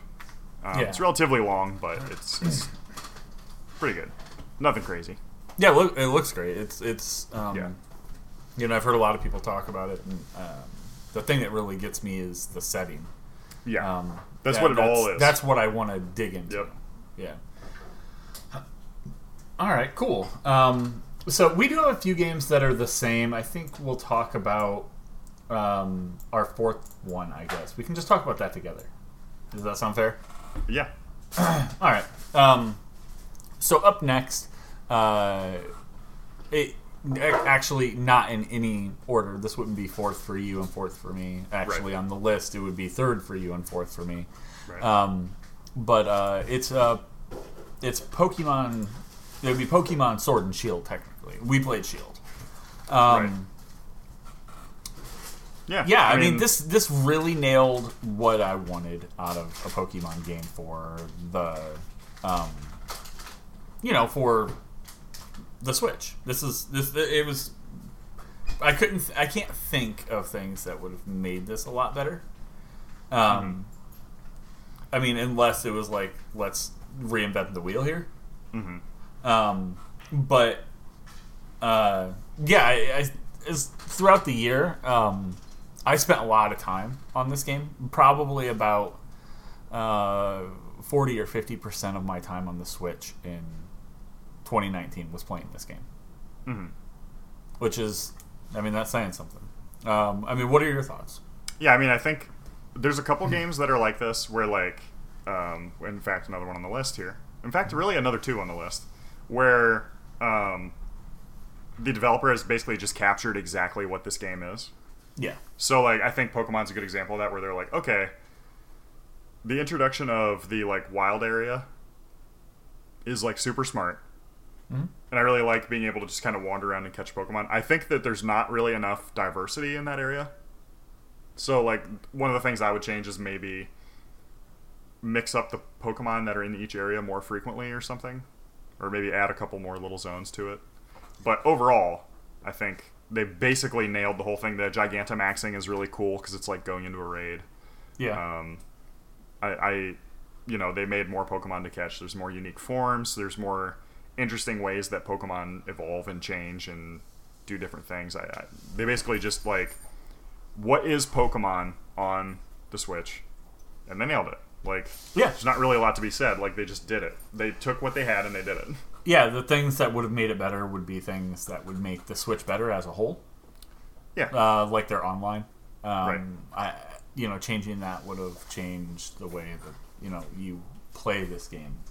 Uh, you know, with other people, way you connect with other people. Um, but I still don't think changing that core mechanic that they've created um, was necessary. Yeah, this was really really cool and uh, a good you know a good experience as a whole. Like even going into 2020, I'll still be playing this. Um, there's still a lot to do. Even Yeah, for for the sure. holiday, they were giving out some free stuff for um, the um, whatever you The- call them. The the mystery gift thing. yeah, it's like the little Pokeball guy or whatever. Yeah, yeah. Yeah. But scares um, the shit out of me. yeah, he is horrifying. Um, but yeah, I, I can't. I can't wait to see where they go next with this. There, I mean, you know, uh, like different regions, new Pokemon. That's obviously the next direction. It feels like a feels like a healthy restart for Pokemon. So, so yeah, that that one um, would kind of, I guess, be both on the list for us. Um, so I guess we move on. One of yours on your list is my number one. Yeah, so we'll just skip up it- to my other one. Yeah, that makes it kind of tough. Yeah, then you'll Um, do your number. Well, actually, you go ahead and do your number three. I three, guess. I guess. Yeah. Um, so my my number three would be, uh, I guess, Borderlands Three. You know, falling in that list. Number three, number three. Got it. Right. Um, I had a lot of fun with this game. I played it multiple, you know, multiple times. You know, different wep, you know, different weapons. Uh, I, I did feel for a long time it was like I was kind of cheat, like cheated out of really good weapons. Um, But they have a lot going on here. Um, adding things to you can damage enemies with literally everything that you do um, if you slide into them, you can get different attacks that, like saw blade shoot out of basically your dick while you're sliding across the ground. Nice. Um, you know, of course, when you jump and you attack down, you can get like an area of effect. When your shield depletes, area of effect. I mean, there's like something that you can do across the, you know, pretty much anything that you do can have some sort of damaging effect. Um, characters were pretty cool for the most part. The character I picked and completed the game with, um, that I said I was going to start the game with, and I was most excited to start the game with, was probably the character I liked the least. Typically, like I, I believe I said that in the very beginning, uh, Yeah. b- before. Um, so far, I really like. Um, I've been playing Moze. I really like Moze. nice. Um, and I think the other two, uh, Zane and um, what's her name? Is it Samara? sure. That sounds right. Uh, the Siren. Um, you know, all look really cool. Uh, I just haven't got into them enough. Um, but the story that they told, the direction that they went, um, the you know, of course, typical twist at the end, uh, and the humor. It's all there. It's again not reinventing the wheel. It's just the wheels just continuing to turn. I don't know if a lot of these games, like we had said, would be on our list if the year was better. Right. Um, Or if there was like a really standout, like I don't know, I don't even know. Like again, like God of War. If there was something that was just standout, like above and beyond, then these things like wouldn't be able to compete with something like that. But as it is, you know, it was fine. It was it was a year of like getting stuff right, basically, Yeah. but not really doing anything new, other than Death Stranding, I guess. for sure, uh, Death Stranding being the Yeah. which didn't make our list at all. Correct. Um, Yeah, so- but yeah, not a lot more to say about Borderlands 3. Yeah, I ended up getting it for free on PC, and I still haven't turned it on, so that, that means something. Ah, that's good. it's it's fun. Uh, I, you know, I rec- I recommend checking it out. I mean, Yeah. if you're looking for something to play and you feel like you want to be shooty face, Right. Yeah. And like collect-a-thon. Yeah, it's just something to do before Diablo 8 comes out or whatever the fuck. yeah, yeah, definitely. All right, so what do you got next? Uh, my follow-up is actually something we've already talked about. Uh, Jedi Fallen Order, the uh, new Star Wars. So it was something that I liked it a lot more because I was a bigger fan. I wouldn't say that I thought that Force Unleashed was amazing or anything, but I was certainly a bigger fan of it. Um, I really like the some of the not really the story so much as just like the tie-in, like the references to new characters and things Yeah, um, was really cool. I mean, I like a lot of the like, especially in the first Force Unleashed game, they did a really good job of introducing some really cool characters, and I think Jedi Fallen Order nailed that. And I'm also, like I said in the beginning, very excited that Fallen Order looks like it's going to have um, some pretty strong follow up. And it looks like we're going to get another game, at least. Uh, Yeah. The stuff is considered canonical, so you know, Cal Kestis is out there as like a, you know, 40 year old man somewhere in, you know, The Force Awakens. So that's interesting. yeah. Wouldn't that be interesting? Let's make a movie about Cal. I mean, we got the actor, obviously. Right. Just bring his ass in. Um, I, I like the journey that the characters go on. Um, like all of the characters grow and change, which is kind of a difference because um, I think a lot of games like you know your main character will grow and change, and maybe uh whatever your like sidekick character is. But it's rare that like every named character in this has a big arc. Um, So that's really exciting. I mean, even some of the villains. Uh, so the second sister, I think, was really good. She's the one you meet like right in the beginning. Right. Um, the Greez, the pilot, is cool. mm-hmm. He's the, he's the comic relief basically. Um, the droid is amazing. Yeah. Droid. The droid's fantastic. It- the the whole relationship is so good, and it's like he he like does so much to help you out, and then like later on in the game, he does some like life saving shit. And it's uh, you really get that kind of deep connection that like Luke has with R two or you know Yeah. different different stuff like that. BB eight, of course. Um, so and it and it really digs into some of the grimier shit. Um, it ends up talking a lot about uh, Order sixty six and how that actually played out for a lot of Jedi, which is something that the the media has not really touched a lot. Um, Yeah, despite yeah. the fact that that would be considered to be like one of the most traumatic events in the universe yeah. at the time. So, um, yeah, I, I- think they did a good job. It is definitely limited. Um, the game had a lot to. There was a lot that should have been fixed. I they, I probably would have pushed the game back into spring next year, but I can see that that would be a really contentious period to release during. Yeah, I, I do agree with them saying, "Hey, let's release now." There's not a ton coming out. I think this game will. It, have it, had, it got its best chance, yeah. Yeah, yeah. Um, It, it Yeah, definitely I- had, I like you said, technical issues for sure. Um, I mean, it, it really reminds me of the Force Unleashed games a lot in that regard. Like the Force Unleashed games were like, okay, here's what we got, we're done. Uh, you know, we could work on it a little longer, but it's fine. yeah, So yeah, and that's what, and, and that it's one of those things that kind of like holds it back. I think a little bit for me. Yeah. I just, I really want it to be. I want it to be better, Yep. and it, it, it's not that it's bad. It's not bad. It's just not as good. Not as what it could be, right? Yeah.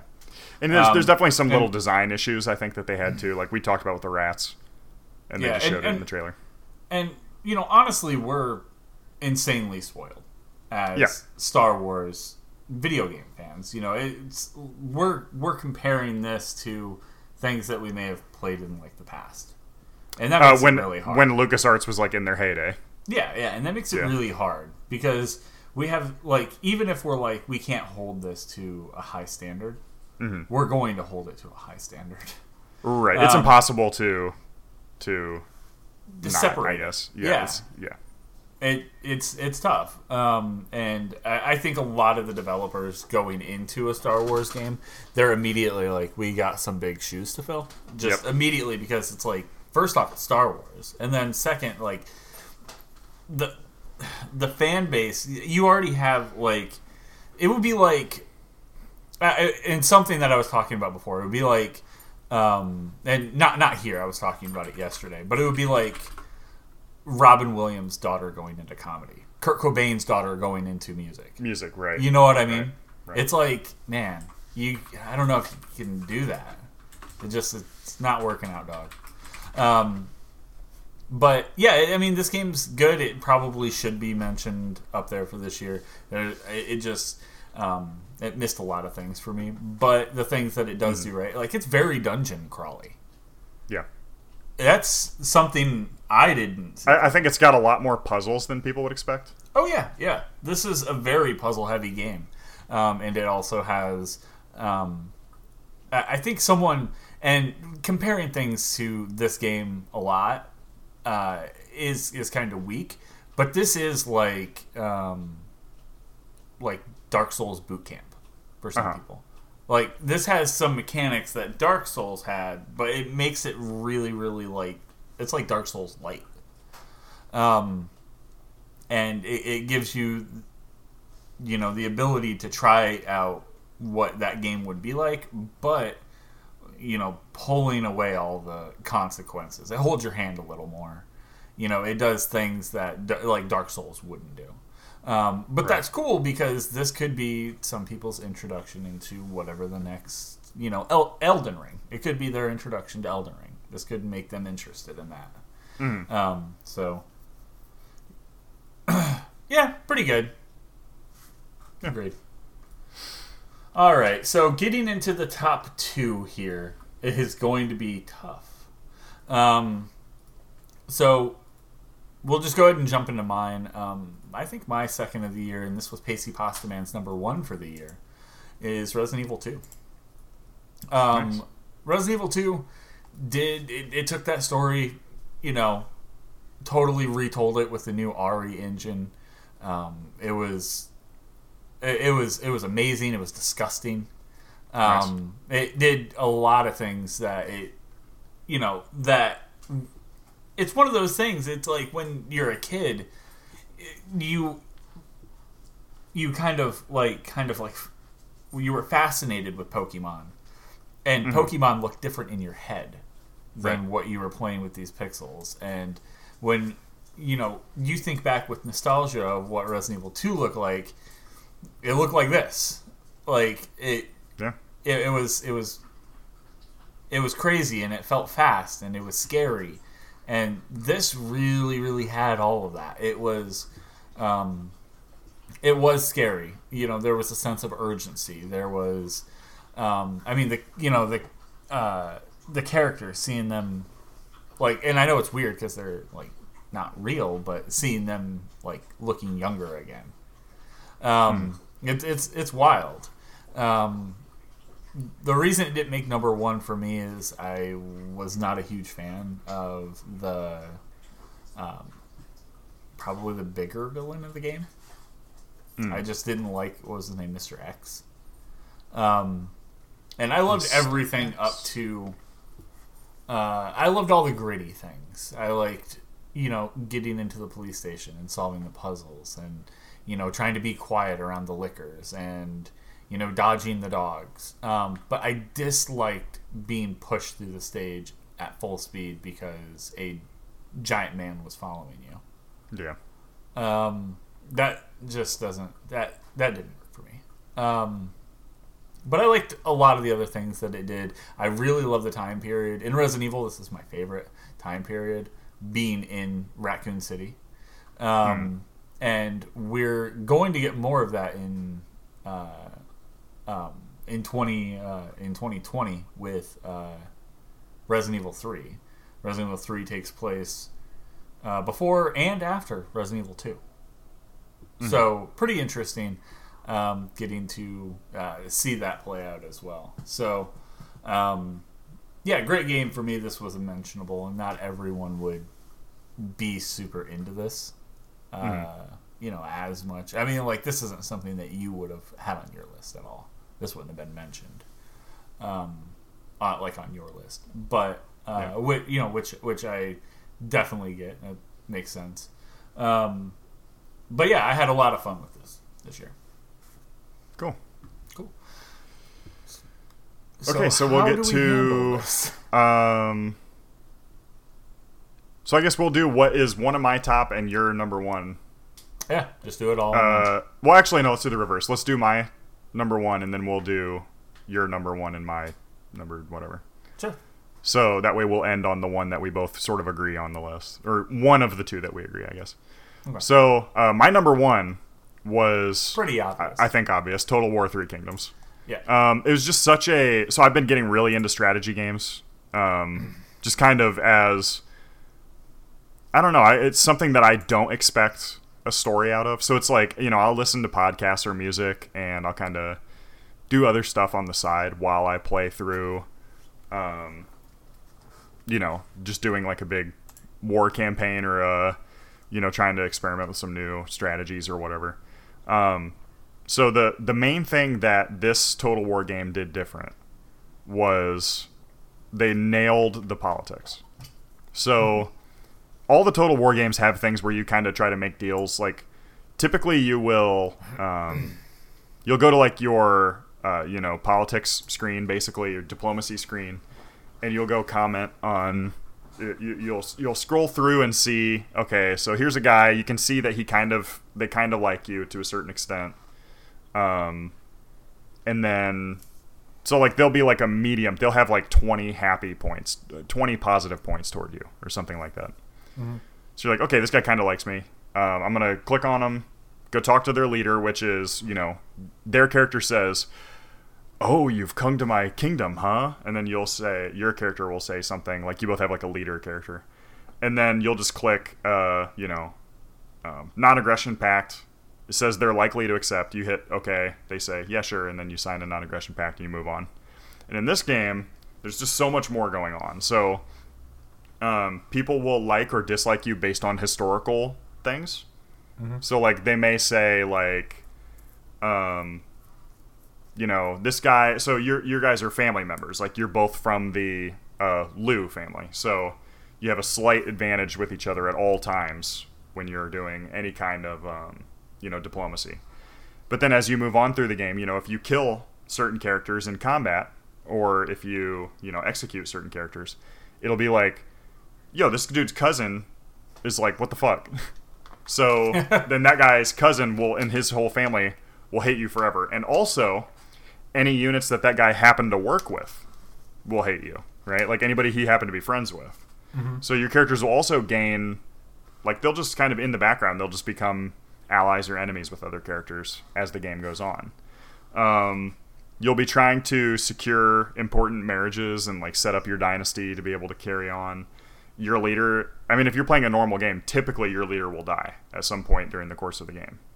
Um, whether that's from old age or being captured and killed in combat uh, could be a lot of things. But um, you know you'll start playing as your character's heir or their son or their lead general or whatever. Um, it's just such a cool like the the main like the combat is a little less interesting like the the actual real-time strategy combat is a little bit less interesting than the Like the combat that was in uh, Total War. Um, or uh, sorry, the uh, Warhammer games. I mean, but uh, it's just because there's less varied units. Like everybody has archers, everybody has you know the option of getting trebuchets or ballistas or whatever. Um, everybody has spearmen, everybody has swordsmen, but uh, the real like interesting part is your like general characters, which are like named characters. They're in your court. Uh, typically, they will have like appointments from you. So, like one of them might be the the uh, leader of a certain, you know, series like a town, and it's to surrounding like a farm and like a horse ranch or something. Um, and then each of them, you're going to want to get them into advantageous marriages, and you're also going to want to keep them happy because they can turn on you and start a civil war inside your kingdom. So it's like uh, you know the the combat I think you know the the real time strategy combat that we see with the units on the field and you know designing your layout of your forces and everything. That's pretty much the same as in previous games, but just the way that they made the overworld so much more interesting and the politics and kind of the way you manage your game as it kind of goes toward the future is just so much more interesting. Um, it's just it's a great game. It, it's got a lot of kind of different ways that you can play. Um, there's a lot of different things you can do, and the the different units have different things that they're building towards automatically. Um, so there's like a character who there's characters that cannot declare themselves emperor no matter how much money or like land you achieve. There's characters that are trying to make trade empires and that's like their main goal. There's characters that are able to influence what other characters do. I mean, there's so much going on. It's really exciting. Um, Oh yeah. so, a lot of replayability, and obviously they've been adding more as I've been talking about, um, with DLC and everything. So, For sure. I, I, it's just amazing. Probably the one of the better strategy games ever made. I would say. Yeah, so I mean, it. You say, you know, you we were saying it's you know a slower year, um, Yeah. but you seem pretty fixated on this game. Or more Well, this is fixated again- than something that happened last year. I mean, this is. Um, are you talking about like uh, Civilization or something last year? Like, But I mean, in like, comparison um, to anything. Yeah, I think it's because it's been a weaker year that this game just means more. Uh, but again, I think this is a game that they just did, you know, strategy really well. I mean, it's very similar to Pokemon. It's very similar to I think our next game we're going to talk about. It's similar to Resident Evil, where it's Yeah. like it's similar to Borderlands Three. They just took a game that they had a formula. There's like 70 total war games. yeah. you know, they have a formula and they just did it again. Like it- it's not it like right. they created anything crazy new. You know, I would not put this up as a game of the decade. Okay. But you know, it's they did what they had really, really well. So uh, you know, it's Oh, yeah. certainly for the year. I think this is a standout for the year, but only to the extent that this is a genre that I've been getting really interested in, anyways. And then they did it really well. You know, so it's like imagine if you just start playing action games and then you play The Last of Us. You know what I mean? Yeah. like or you know the first first person shooter you play is half-life or something like it's sort of like spoiled that you just happen to be getting into something and like when one of the best ones of those comes out um so yeah i'm really high on it for sure Oh yeah. Cool. Um, so let's jump into my number one, your number two. Um, for me, it it really wasn't too hard of a decision, just because, like we said, the year this year has been a little weaker. right Um, but I, I had a lot of fun with this. It, it was again not reinventing the wheel. It's just taking everything that they know and making it uh, uh, As good as it can function be, basically, and as yeah. good as it yeah as good as it can be. We're looking uh, to 2020 to even release some DLC for it. Uh, but the Outer Worlds. right Um, you know, we talked about this game a uh, you know a healthy amount. These guys were um, acquired by Microsoft. This is Yeah. going to be their pretty much their last thing that's multi-platform for a bit. probably Um, but it was a good thing that this was. I think it was a good thing that this was multi-platform. It was a smart move because it gives you it gave everyone who was interested in this game uh, or you know a you know a game like this that hasn't played a good one since like Fallout Three. Um, you know the ability to get in there and see what is possible. Hey, what is the Right. studio doing next? Um, and uh, yeah, from beginning to end, I didn't feel like there was a dull moment. I was making decisions. The decisions matter. They change the end of the game for you. Um, characters were uh, pretty good. Like a lot of the characters were um, really good. Uh, like Parvati was phenomenal. Yeah. Her just as a character was so fun, and she like she has some balls. She'll tell you like straight up, "I don't like that. Fuck off," and she'll Yeah. like leave you, and that's interesting. Um, you know, and you can pretty well do the same thing to the guy who rescues you. That's great. Um, it, it- there's there's so many options that I like. I still have yet to explore.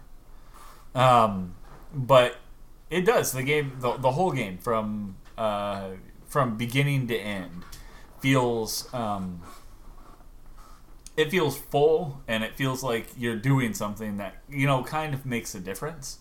Um, there are times when it does feel like when you're out exploring by yourself in the middle of the wilderness where it does feel a little like um,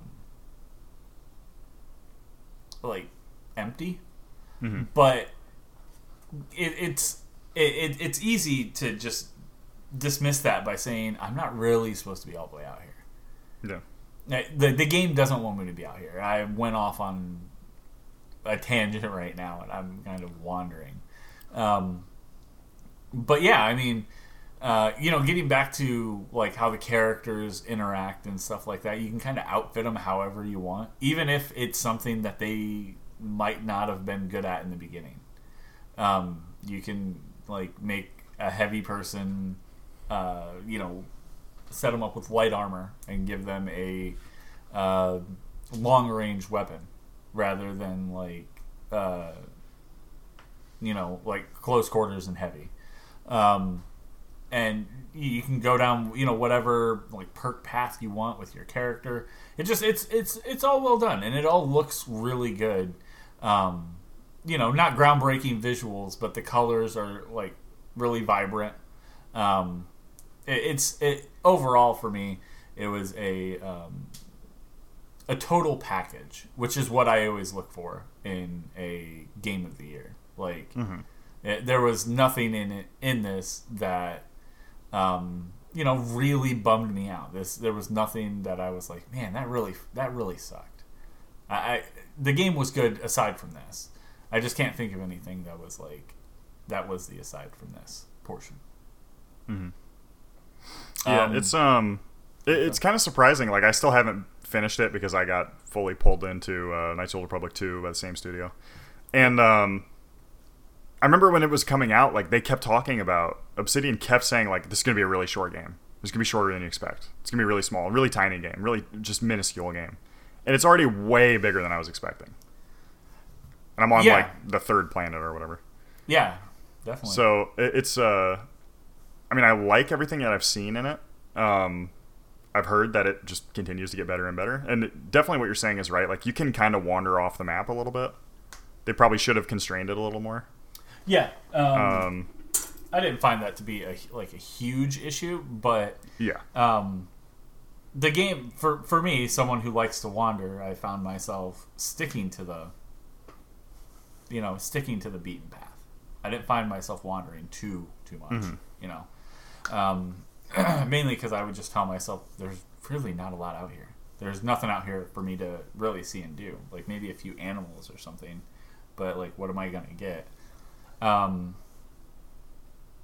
yeah, and I mean they did some things that were just like right though. Like leveling your character up. Once you get to level 50 in you know this section. Like you like you can say this section is um for like persuasion, which houses like these three skills.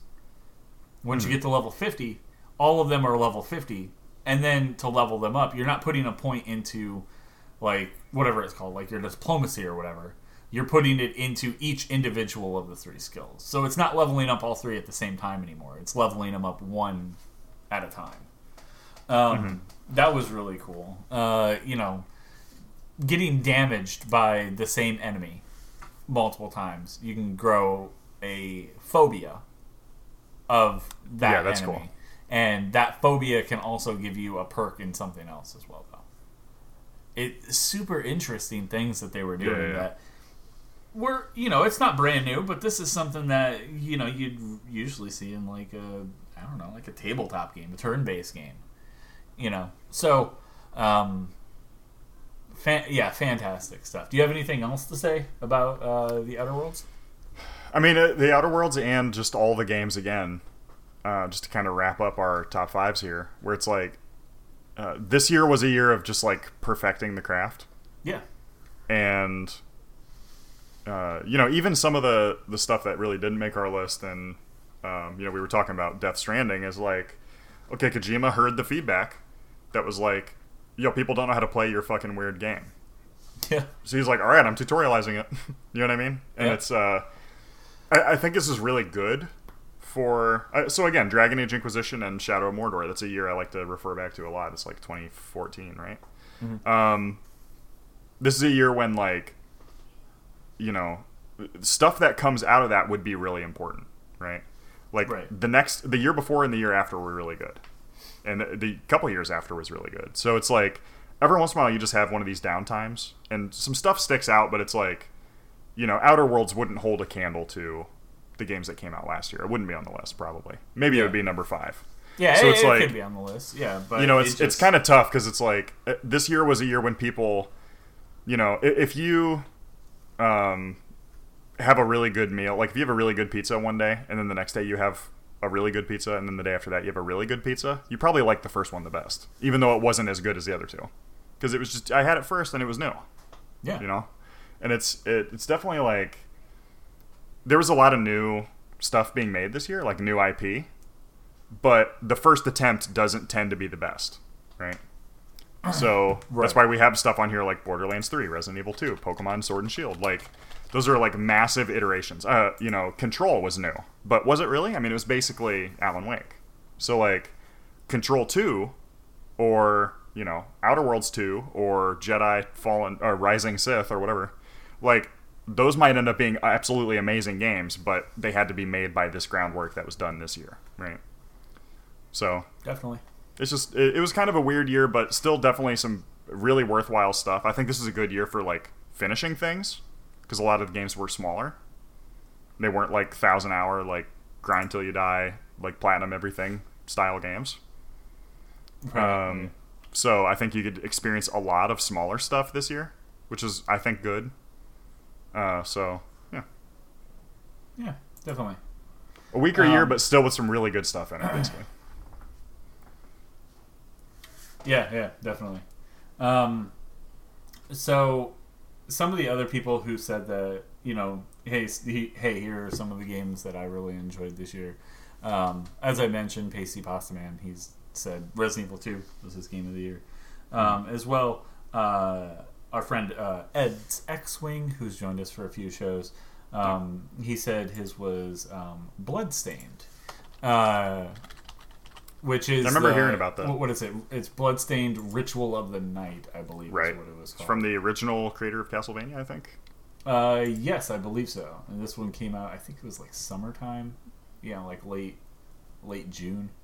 Um, and yeah, I mean, this was the one that successfully raised uh, like five and a half million from backers on Kickstarter. hmm Uh, it was a big crowdfunder and um, did well. Yeah, and this is he said this was his game of the year this year. So cool. Uh, just quick recap. Um, your number one, of course, Total War: Three Kingdoms. Uh, mine was The Outer Worlds. Um, some other good ones in there. Uh, but why don't we jump into probably the more interesting debate for this? Would be Yes. game of the decade. Um, From- so that's our next bit. We'll do game of the decade with some honorable mentions, um, and then uh, we'll jump into uh, like 2020 some anticipated. Right. So looking at game of the decade, this is games that released after basically January first, twenty ten, right? Uh, yes, I believe so. Yeah. So, yeah. um, so it'd be 2010 to the last day of 2019.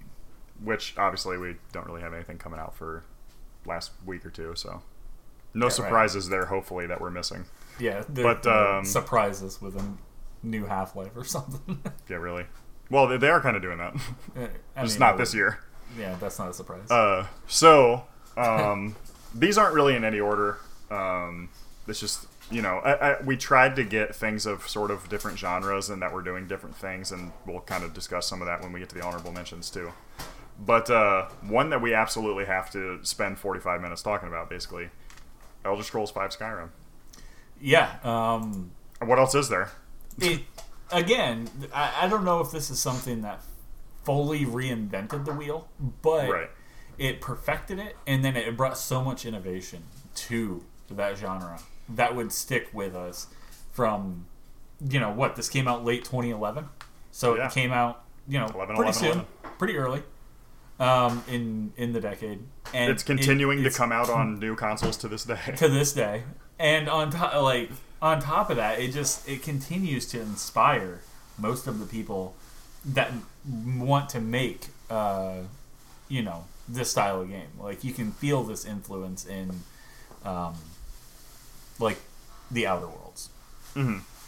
it just it, it does what it does. Incre- like i don't know if there's anything better than this. It, it was um, it felt important and it felt um, like like impactful like you were making a difference in Mhm. this world that you were in um, until you went to the other side of you know you went to another town and you're just like oh damn this place is really bad but in a different way Yeah.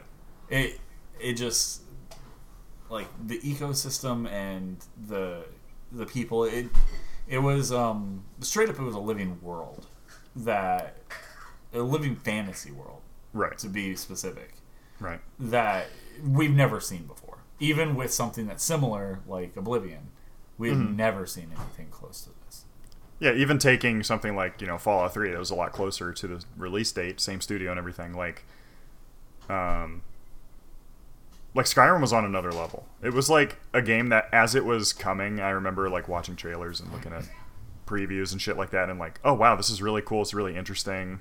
I'm curious to see more of this. And Yeah. um, they just, I mean, it was more than you expected. Like, there was games this year that I was looking forward to that I played, and I was like, okay, that that wasn't really what I was hoping for. You know, little I was I, maybe I was asking too much out of this or whatever. Sure. And then there was this that was like, oh my god, they're gonna let me do this. Oh my god, I can do this. Oh my god, I can have a house. Oh my god, I can adopt orphans. Like it just oh my kept god going. i can murder them no oh my god, I can kill my own orphans. like Like yeah the companions were really good. The storylines were great. There's always more stuff that's like, oh, I can go collect all the Daedra artifacts. And I mean, if you do literally every ounce of content in the game, it'll just continue to spawn little random missions for you to go do. yeah Um, it, it was like one of the first like endless games. yeah, Uh, yeah. it was just someone will run up to you or a dog will be there or Yeah, you know it, it was era defining in a big way. Like, uh, the big the open world push was already coming anyways, but Yeah. this helped cement that everybody and their brother was making an open world game. Um, but n- none of them i don't think any of them in this last 10 years were as good as this one right, I agree. not even close so Um, yeah, it really was like iconic, pretty much right out of the gate, a year into the decade, and Yeah. I don't know if it'll ever be trumped. Because I mean, Bethesda has proven that they can't even hit that level again. yeah they're they're they're floundering and they don't Yeah. have this um i don't know what it was i don't know what brought them to have this kind of fucking like this nutsack behind them Just- Yeah. Well, it was just a Well, total. you I think it was a random moment where like they didn't like they weren't totally up their own ass yet. right You know, like Fallout Three had been a big hit, and they were like, okay, we need to carry this momentum because I, I think Oblivion was popular, but nowhere near this level, obviously. I, I, I wonder like it had a um, it had a lot going on uh, behind the scenes right from the beginning from the very beginning um, I, I believe the concept artist that did Fallout 3 did all, a lot of the early concept arts for Fallout which set the level of hype for the game um, and I, like I'm gonna have like I'm trying to look to see, um, because he had a very interesting name. hmm But it like his yeah his art style, yeah yeah he did. It was um Adam. It, it was Adam Adamowski. Wha- I- It's I- it's a hard Interesting, it- very it's Adam- Polish. Adam a whiskey. Nice. And uh, yeah, he did. Um, he's a video game concept artist, best known for his work on Fallout Three, uh, Oblivion, and Skyrim. Um, he uh, ended up dying in 2012 from a complication from lung cancer. Yeah. Uh, First heartbreak of the this 2010s. was his. This was the last like massive thing that he worked on, Mm-hmm. and like it, it's one of those things when you see a lot of people like pour their soul into something. It's it, it, it can be taken back. Like I have the art book for Skyrim, and Yeah. it is one of the heaviest art books that for me exists. Um, like I have some good ones, like from Dark Horse and you know other places, like for The Last of Us, and um, that that Skyrim one is so detailed. It just and and it really set that it set that like um, pace for the like what the game was going to be. Right. Yeah, and I I just don't. Yeah, I'm not sure what they could do to get back on this level. Um, I think in Bethesda's mind, it's let's create Elder Scroll Six that will put us back on this level, but that's dangerous. You know, it's Yeah. it, again, it's like the hype's going to be too real. It's going to be too big, and it's like living up to it just I, I don't know but um i guess we'll see We're, we'll definitely hear more about elder Right. scroll 6 moving forward um and starfield because they are working on multiple things right now which again dangerous um because at this time i don't what i mean what else were they working on they were working on skyrim right Yeah. all in one. There was nothing else really there. So, um, yeah, definitely this game is a must.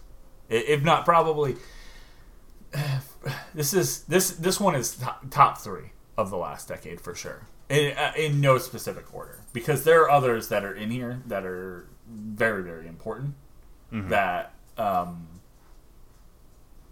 do things in a similar fashion to Skyrim, but uh, you know they did it for realism, or they did it for um, story, or you know what I mean. So it's um, it, it's interesting, and we'll get to those.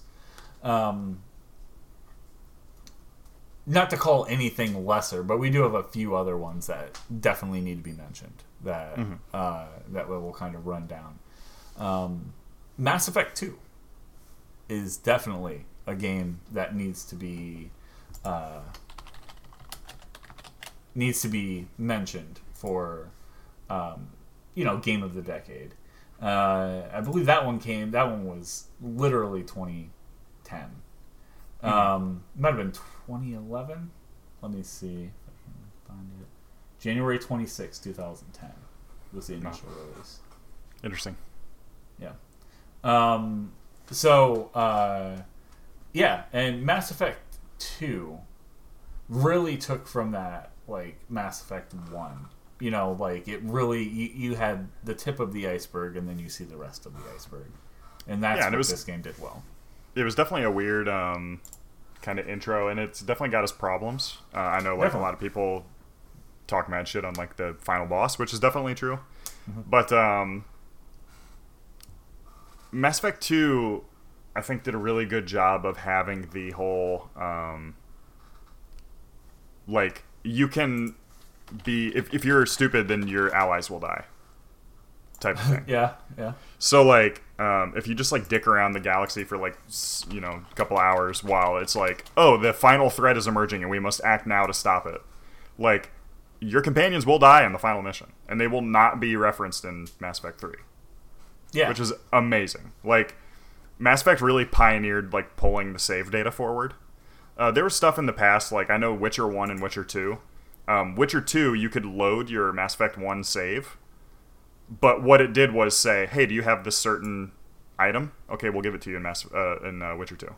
Hey, do you have this?" Uh, it'll sort of be able to pull in some of your decisions, but really only end state. So it's like sometimes the game would guess and say, "Oh, you sided with uh, the elves, and you really didn't because one particular weird thing happened." So um, I think Mass Effect really nailed that. Um, in Mass Effect Two, we saw the they they kind of like you said they presented the iceberg like they presented like this is who's pulling the strings and this is what the reapers really are this is what the collectors are um, it kind of revealed the true threat yeah, this was Star Trek and Star Wars rolled into a ball. Correct. Really, really was. If you loved sci-fi, this game was incredibly important. It had. And this is, of course, like, um, you know, Mass Effect 1 was BioWare's follow up to KOTOR. They were like, well, Right. we don't have the Star Wars license anymore. They won't give it to us again. so we're just going to do our own sci fi thing that has that kind of vibe. yeah, And there's And like the. Force with biotics, right? There's like, right, right. they don't have the swords, I guess, but that's the only thing missing. Yeah, uh, the the the way that you uh, interact with other people and speak with Yeah. them is interesting. The the alien races were Really good. Mother of God. You see, that's something that, again, talking about Star Wars, like every alien in Star Wars basically looks like a human except for the Hutts. Like everything is very humanoid. It's like a human body with a weird alien head, right? right, right. And then the difference uh, here was that you have like, uh, was it the Elcor that walk on all fours and they're like they have a giant head. Um, they like they speak very strangely. They like announce what they're feeling when they talk. It's kind of like HK forty seven in Knights of the Republic. Yeah, where they're like because they can't make a lot of emotion in their speech because it's not their natural language. So they like kind of just tell you. They're like cocky. I could have done that you know what i mean yeah, yeah. you have the uh, the aliens that have to live in suits because they can't handle the atmosphere and they're Mhm. like very prone to becoming sick um, you have like the giant like basically orcs yeah. The was it Uh, was the it Krogan. Wrex? Krogan, yeah, Yeah. Was Wrex. He's Krogan. just absolute lads running around Yeah, they have Um, um the what are they called? Are they the Salarians? yeah salarians are like the gecko guys basically Yeah, they're um what was that one's name? The it was like was Oh, uh, Yeah. Um, um, I can't remember the name, but he's like one of the best allies that you get in the- allies. Yeah, all three games. Yeah, he's amazing. Yeah, yeah. Um, and then there's um, the one that he has kind of like green skin. He's like an assassin.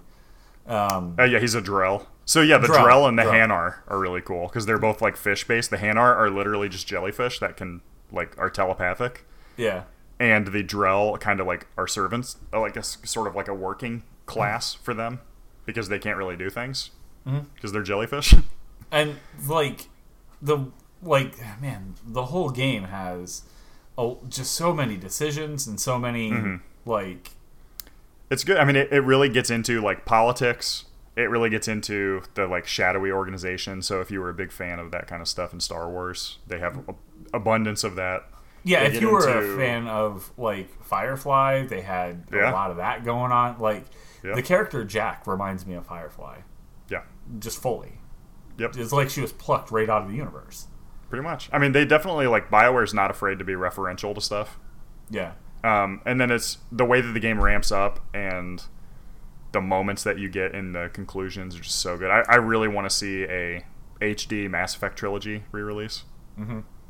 Um, Yeah, yeah. This would be really just to make be- Bioware some money on the side, you know. Yeah, this would be really good to like give that Resident Evil treatment to. Oh yeah, the first Yeah. one especially. I mean, the rest of them pretty much hold up, but the first game's almost unplayable. Yeah, it, it would just be it would be nice. And by the time you get the first one out, you know, it would probably be time for the second one. Yeah, It just roll on through.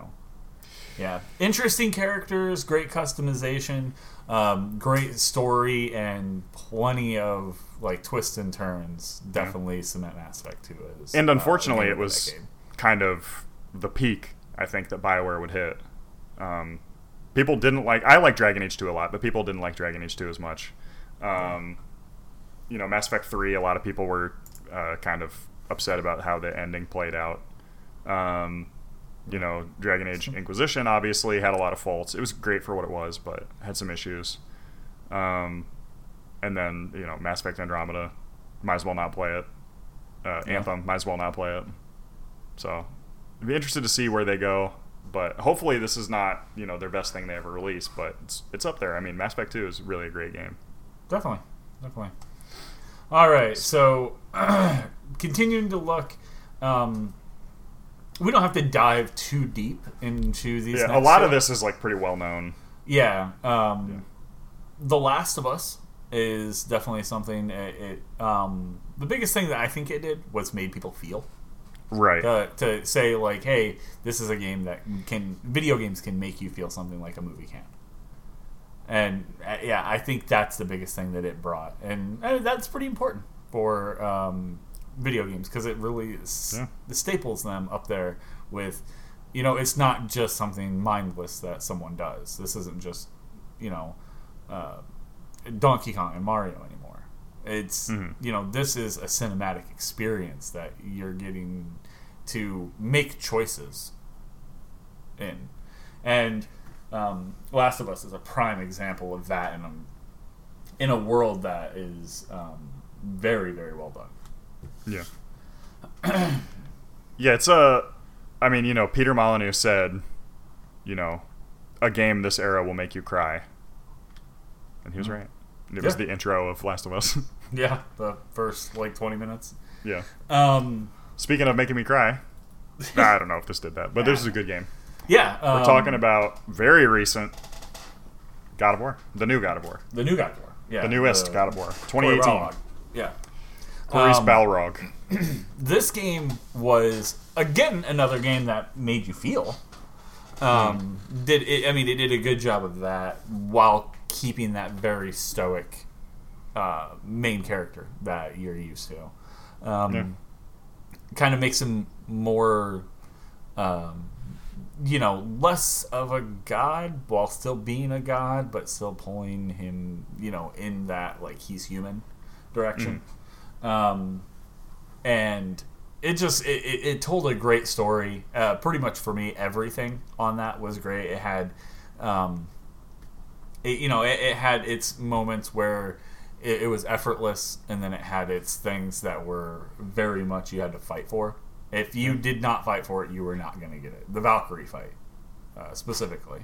Um, so uh, it it was a it was a complete experience, um, and that's why everyone gave it Game of the Year basically last year. Yeah, Um, you know, it was pretty dominant. It was yeah, it was very dominant um, and it looked so good. Those high res models for like Baldur and for like they were next level, man. So um, that's why that one's up there. Do you want to? Uh, yeah, Uh, yeah, let's save that those one, two for the end. Um, Okay. So yeah, we have this was kind of a contentious one, I think. Uh, Telltale's The Walking Dead. Uh, a- again, another one that's like, hey, this game will make you cry. Um, it was a twenty dollar game that won Game of the Year the year it came out. Yeah, Um, you know, it was um, something that they did a really good job of um, bringing in a really interesting cast and doing really interesting storytelling and really good like choose your own adventure style stuff that is all able to be tied up pretty well with the at the end of the first season especially. Um, it kind of goes off the rails the longer it goes on but yeah, the, the first season in particular uh, it, it started it, the decade off with like we can just do story based games. Like your game can be a story with very little gameplay and that can be really good. Yeah, yeah. It kind of goes back to that um, Last of Us thing, where it's like Right. this is is. It doesn't just have to be books and movies that you, um, you know, can experience this good story. Like you can make this a choose your own adventure. In Mhm. you know in, in a video game, and that's you know that's a lot of what you're doing here. You know, just kind of hanging out, seeing where it takes you, and making a decision. Yeah. The decision might be bad, um, it but almost certainly will be. it- you know, such is life. yeah. And it's it's uh you know I, I said earlier i don't think you get to things like until dawn without telltale's the walking dead. Like certainly there was the the quantic dream games to be referenced there. Heavy rain yeah, was you know last decade. But i think this is the one that really shoved it mainstream because i mention heavy rain all the time and people don't know what i'm talking about. Right. Right. um, i think detroit become human was the most popular of those and it, didn't even do particularly well so right. Yeah. um, yeah. I, I agree. I mean, people don't really. I mean, this game ultimately led to studio executives not understanding what they had and like completely tanking their own highly successful company. Yeah. Yeah. so And not only that, it had an art style that was putting it in front of yeah, a bunch of people. Like it's putting cel shading. it doesn't have to be. It doesn't have to be. You know, this hyper realistic game that can Right. make you feel. It can be a cel shaded comic book. Mhm. Yeah, definitely, definitely deserves to be uh, talked about. Um, the next one is a game that we both uh, probably played before, but learned a lot about it when we were going to college. Yeah, this is a big like again, this is one of the games that's like um critically speaking, it's like much better than the game actually really is. Like um Super Beloved, it's uh, Gone Home. Yep. Um straight from my boys in Portland. They've made another game that wasn't as good, but uh, Gone Home is like a, a team of almost all uh, ex Bioshock 2 designers, which is kind of funny. Um, and yeah, I mean, it's basically like you're a you're a you come home to your family's new home that you haven't really lived in since you've been in college, and uh, there's kind of like a mystery, and the house is abandoned. You don't know why, and you just kind of walk around and find shit out. Yeah. Um, Turn on lamps, look through drawers, yeah, see what. there's you no know. combat. There's I, I don't think there's any other actual physical characters at all. Um, you're just so. wandering around, listening to audio tapes, but it's you know done in a sort of intelligent way. Um, just kind of learning. I mean, like it's the idea that like what can you learn about you know if you like just walk into a house and start looking at the things that people have and the things they leave sitting out and the notes they have on their fridge what can you learn about them Yeah.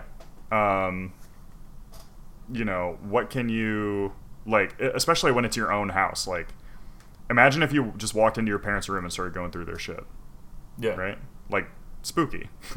Yeah, and the whole Um, game feels spooky. It's all. it's very. I mean, like dark. the whole time I was playing, I was thinking that I was about to be attacked. I mean, this game in the very beginning scared the shit out of me. yeah, it keeps you. It keeps you. Um, Yeah, and there's a couple moments in the game that are scripted, like not really jump scares, but like little just spoopy moments. yeah.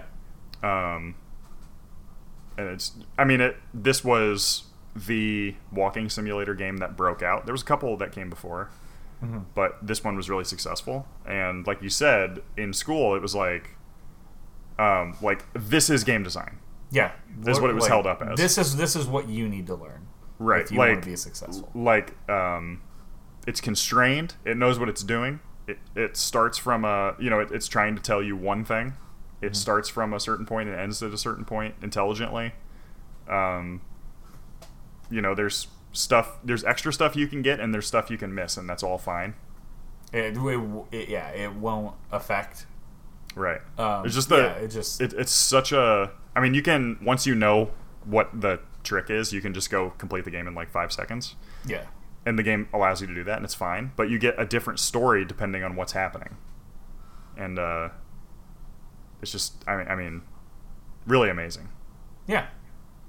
Um, it's hard to like pinpoint a game where you can be like, this is a, this game is perfect at what it does, and this Right. this game is damn near close. damn near close to the perfect game on you know what it does on the walking simulator on right. Um, Uh, storytelling sort of an exploratory environmental storytelling thing. Exactly. And it's um it's really interesting.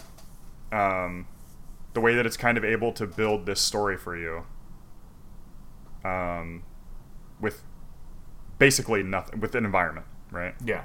Um, so, yeah, I mean, it's it's something that I really um, if, if you haven't played this take the time. You know you can Yeah. get this. It's you can spend money on this and you should. Um, yeah definitely play this one for sure and it's you know again it, it helped to launch all of the other walking simulators, which ultimately leads to the culmination of all walking simulators, Death Stranding. Death Stranding. Yeah. All right, so moving on to another one that's really big. We it gets referred to a lot. Um, just Dark Souls in general. Um, Yeah. It's not So- even just you know. uh, Not d- any particular Dark Souls game. Yeah, yeah. Um, I would did- include Bloodborne and Sekiro in this even. Yeah. Um, the first Dark Souls, Um, let me see on exactly the date that that first Dark Souls came out. Uh, September twenty second, twenty eleven. Yeah. Um, so 2011 here- was a big year. 2011 was a huge year. Um, this really put difficult games back in the hands of gamers. It wasn't. I mean, we lived a long time, and I and I still I, I still believe that it made us a little soft. Um, games used to be more difficult, and then tutorials and you know hand holding and you know it, it, a lot of um, things that help you know craft good story, but it holds gameplay back. Um, and those people that are crafting a good story don't necessarily want to have um, Apex gameplay. Right. And this game creates that Apex gameplay. Um, this is it's very uh, like methodical. It does exactly what it w- wants to do, and your inputs, though might be delayed, are incredibly are incredibly precise. right. yeah. If um, you know what you're doing, you can do some amazing shit in this game. Yeah, it's it's very much so you deciding like you're not so much playing a game. It really reminds me of people who competitively play something like um, like Donkey Kong or Donkey Kong Jr. Yeah, like speedrunners. Where that they're type of looking, thing. That just such a high level of control. yeah, they're looking for cues and they're seeing things in a different way outside of seeing it like a video game. You're seeing Mm-hmm. it as it's almost like seeing it as like math. It's weird. Yeah, it's Um, like seeing the matrix behind the code. You know what I mean? Like, Right, right.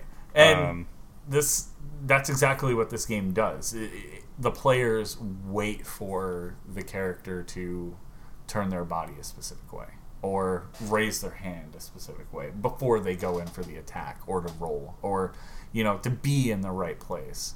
And um, yeah, th- this game does that with um, a very like a very heavy metal like overtone across the whole thing. I mean, for Christ's sake, there's like a skeleton man that's made of like fog, bones, and he has like a scythe hand. Like it, Daddy. it's.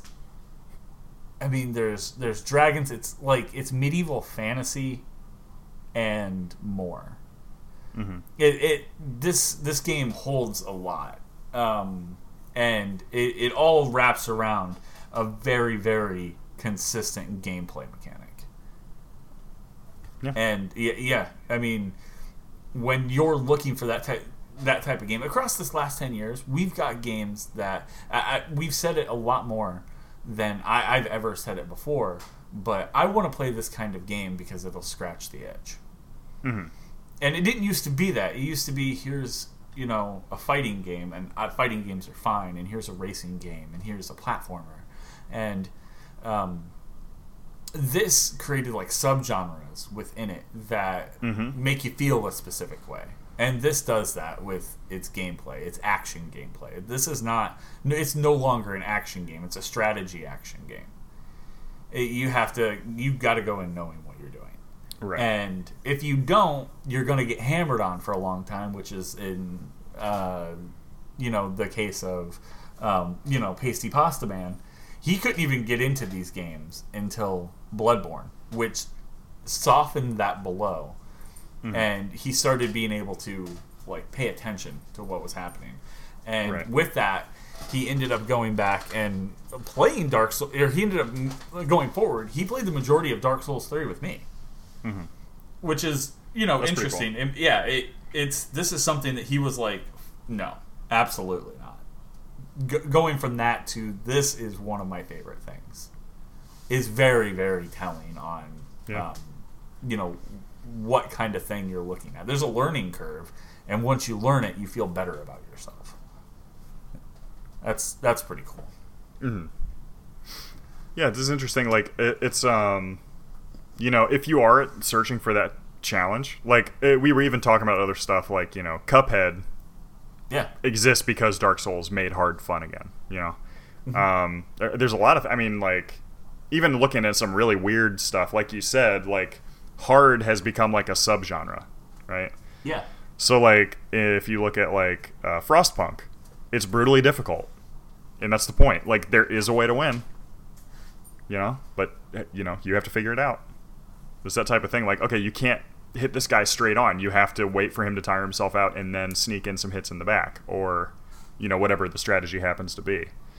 Um, and that can translate to basically anything. And like, you know, I'm typically not looking for challenge in games. Like that's not. I'm not playing because I want to be good at anything. Yeah. Like I'm typically playing for a story or for just having something to do. And I think uh, there's some other good examples of games that aren't particularly hard, but are just good time passers. Sure. Um, uh, MMOs might be something like that, right? Right. Right. And Um, yeah. I- This- there's hard MMOs too, but definitely yeah and you know this this game really focused one of the other things that i think it excels on is um and it all harkens back to that that detail to gameplay but um, hitboxes your character has a box around him and you have to come to terms with that you know you have to know your range and you have to know you know, like your your character's limits. Um, you can go any direction from the beginning of this game, and you can achieve some pretty crazy things right out of the gate um, with basic equipment.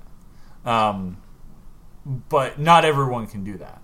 It just Right. it, it you have to have that you have to have that knowledge. Um, and yeah, this this game this game is it's easiest the easiest way for me to describe this is it is something else. it's just a different type of thing. Yeah. Yeah, you I mean from the beginning you can roll your character bad. Oh yeah. That can ruin your whole game. You can just fuck up.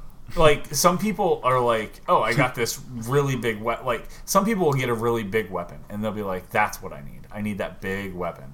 Um Classic and then they re-roll they re-roll their character and they wield the big weapon and it feels clunky and they're like i just wasted so much time Yeah. going back and re-rolling this character um, and uh, it it rewards you for your patience and it it this game penalizes you for your you know lack thereof it's it, it's very wild um, but yeah the dark souls definitely deserves a uh, um, definitely deserves a spot on the top of this list somewhere.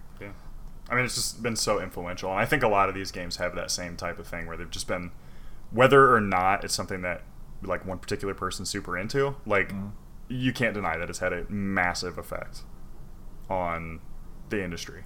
Yeah, I mean something as simple as like the the kill all for most of the creatures in this game is I should get behind them. Right.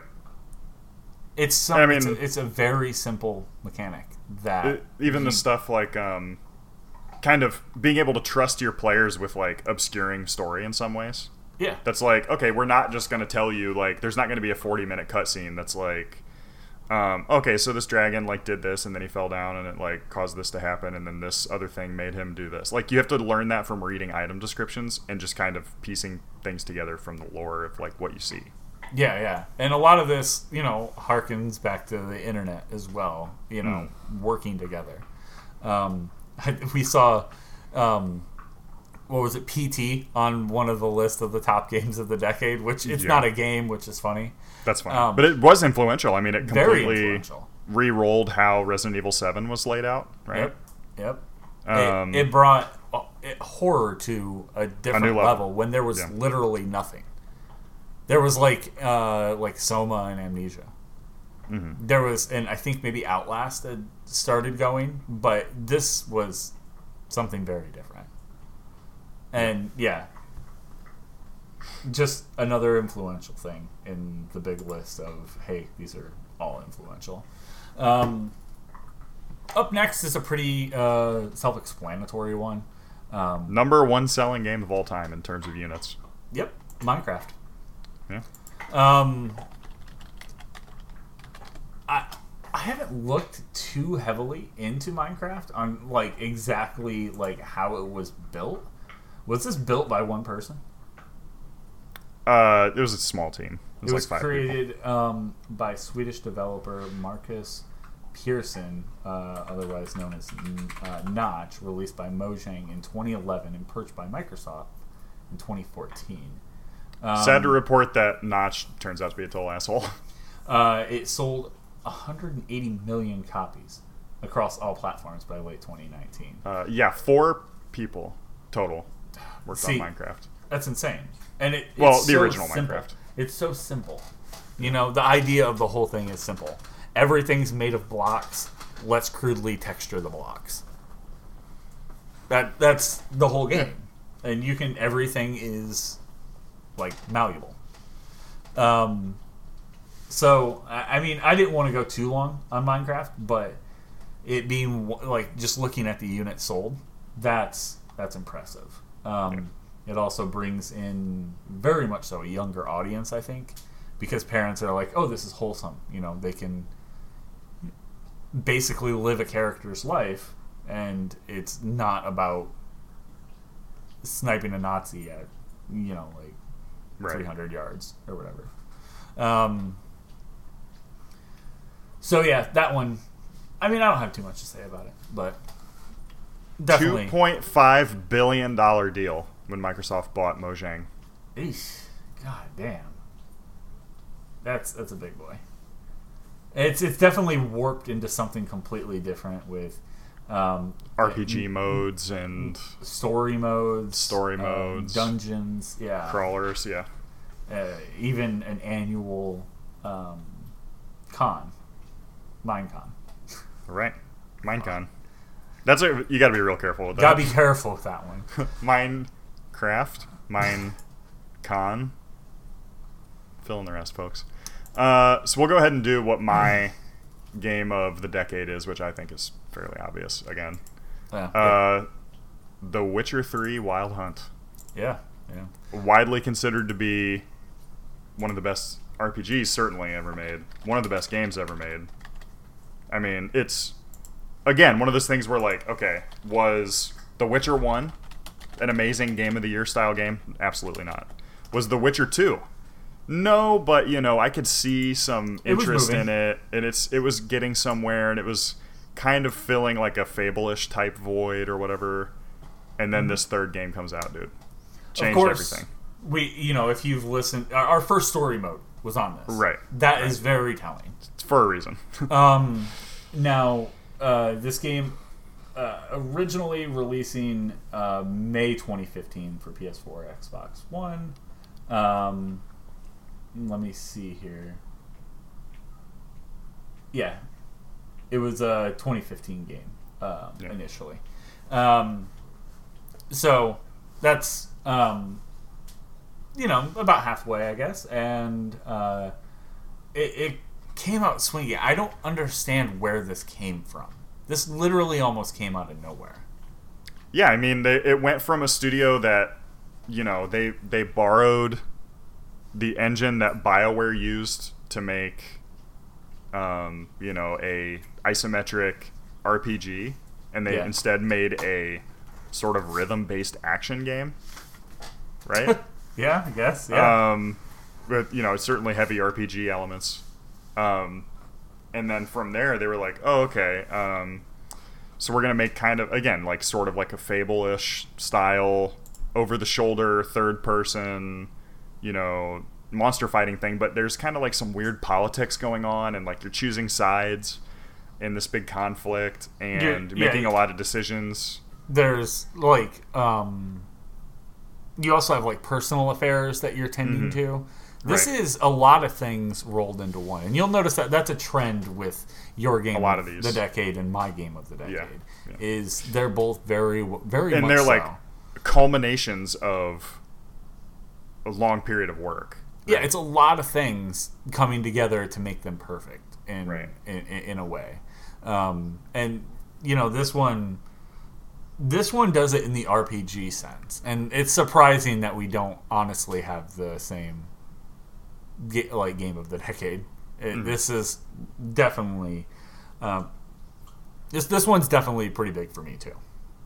Right. Yeah, Yeah. I mean it's it's um I don't know, it's like it, it's there's a lot to say but at the same time it's like We've said it a million times. we we've we've said it a million times and like the faults of this game are like it, it's something that is like so forgivable like you do a lot of combat, the combat's not great.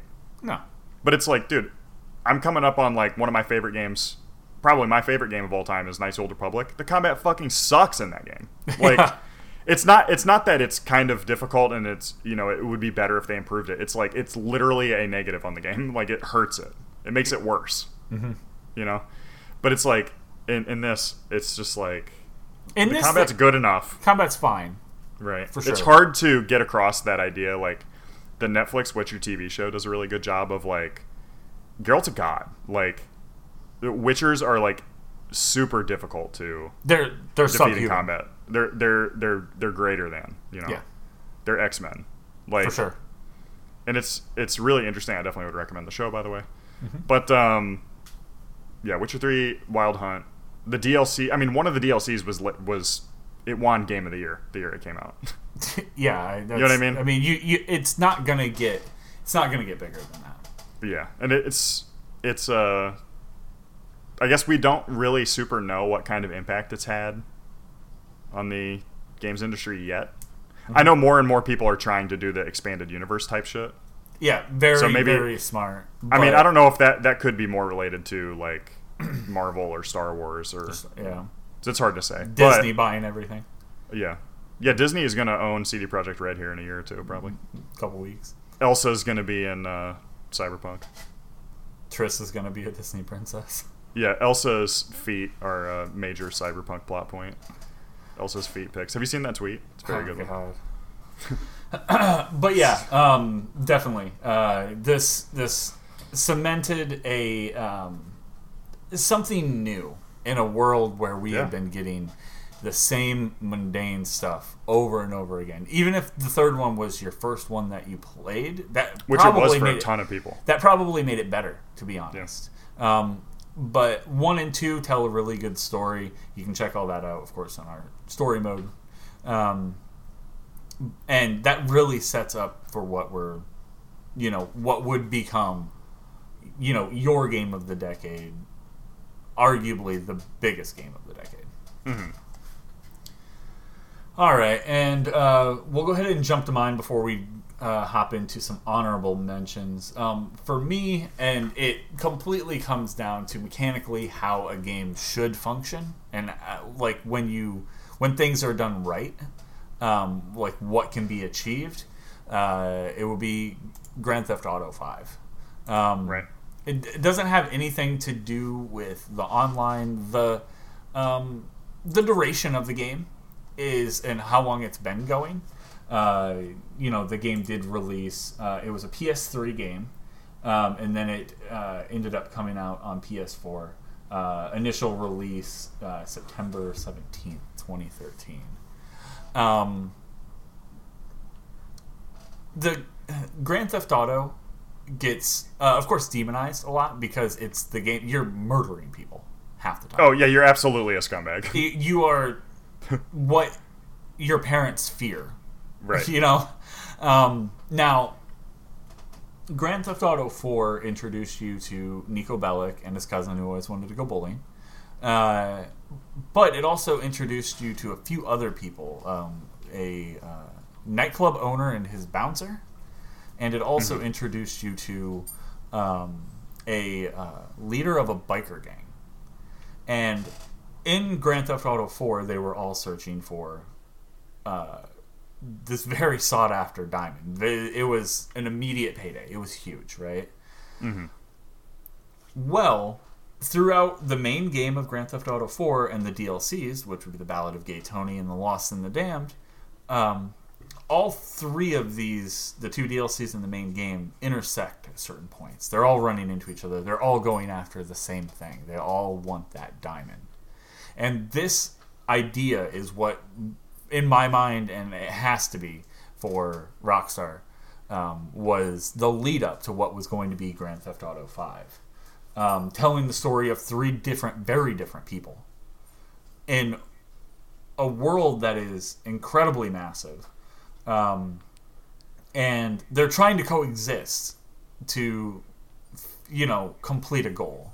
One of them says, "Okay, I love the thrill. I'm addicted to the thrill," and he's completely not telling that in reality he has to do this. Right. He, it's not just he's addicted to the thrill; he's bored. He this is this is his this is how he alleviates boredom. Well, Um, it's it's who he is. Right, right. He is a psychopath, Like he doesn't um, have anything else. but he dresses in a business suit, right. and it's and that right there is telling on the kind of people who you know are running this world. You're right. Um, the second character loves mayhem, and he does not try to hide it. It- well, really, he's the same guy, but he's a, the liberated version, right? yes, he's the version who has no, like, no problems with what's going on. Even here in the video, you see the guy in the business that would be in the business suit held at gunpoint. The guy who loves the mayhem just shot the dude right in the head. He didn't even. There was no hesitation. Right. It's it's what he does, and he continues to try to get this, you know, this thrill of, like it. The, the money doesn't matter. What matters is the excitement of making it happen. And then the last person becomes kind of a mentor, uh, becomes a mentee, and he he's sick of living in a life of poverty. He Yeah. doesn't want this mediocre life. He wants a nice life, and he wants to do it. He wants to do it quickly. Um, and they tell this story across. Depending on how long you play, this could be a 120 hour game Yeah. story wise, um, with tons of side stories, like vibrant people in the world that you'll meet. Like they even had like straight up, just one of the characters was a juggalo, and he was amazing. it's like it's it's such a wild thing. Um, mechanically, it, this game nailed down exactly how um, like gunplay should work in a game like this, how your body should move. I almost fully shit my pants the first time I saw a character step up a curb in their weight shift. Yeah. This game is the definition of that.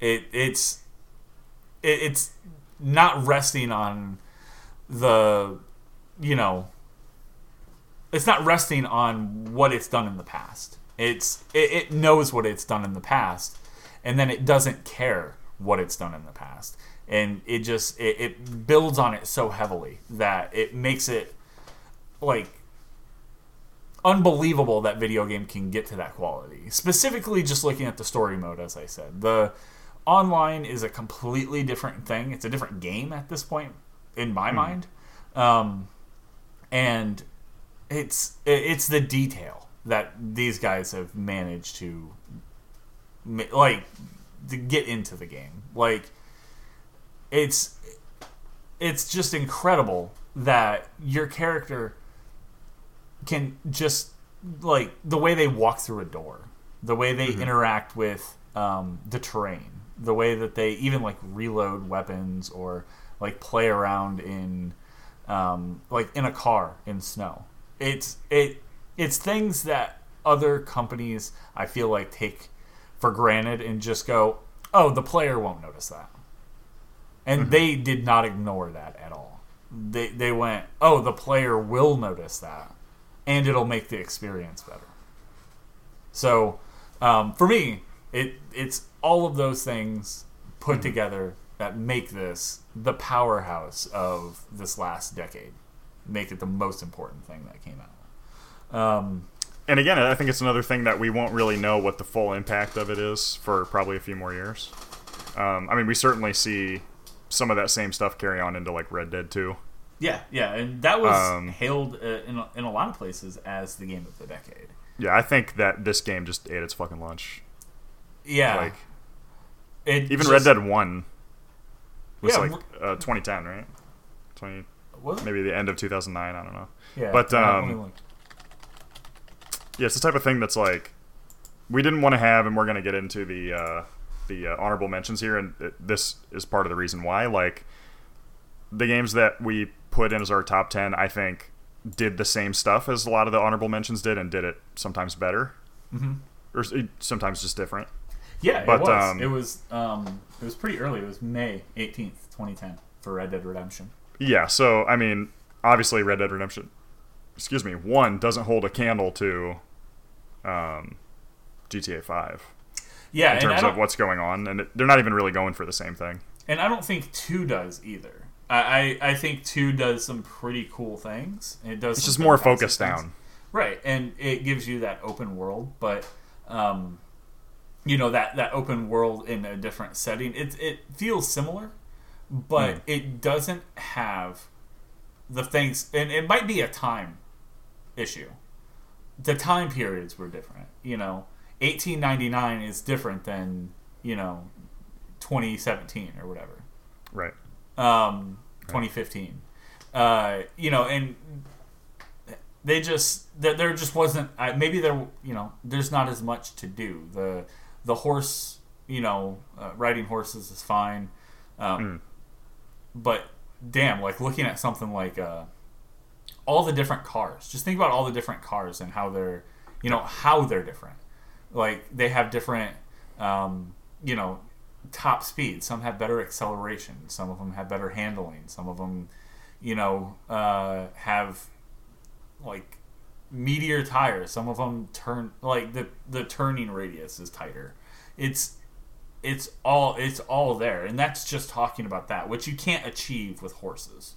You can make them run a different speed, I guess, but you can't really make a horse handle better on ice. You know what I mean? Yeah. It just and and I think it's things like that. It's everything is coming together for the Grand Theft Auto game where it's just I don't know if it's possible with something like Red Dead Redemption, but it still makes for a damn good game. Yeah. Yeah. All right, I think we've talked enough about the game of the decade. Of course, mine being Grand Theft Auto Five, uh, yours being um, The Witcher Three. Well, And probably the real answer being Skyrim. The real answer for everyone is probably Skyrim. Yeah. Because it did some pretty wild. Skyrim sold 786 copies on a microwave. Yeah.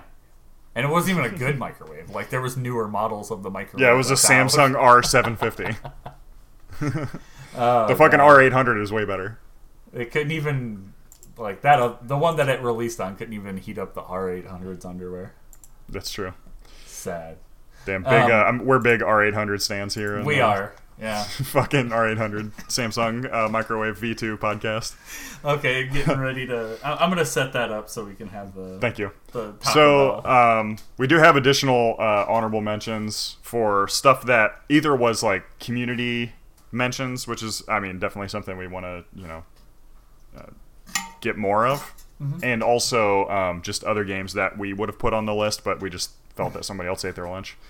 Um, so starting with uh, this was a viewer suggestion, uh, Doom 2016 yeah. uh, kind of like i guess it what it does really good is it takes here's this thing you know and we did it better like we did it. Like, um the, it's a re it's a complete redo like it's a whole new thing yeah. but based on the previous thing so certainly the resident evils the, the newer resident evil games have this to reference to Yeah. uh, something like the new shadow of the colossus that came out in 2018 has this to reference back to um, of course. definitely good Uh, as well, we have uh, the one man wrecking crew that created Stardew Valley. Uh, Jesus.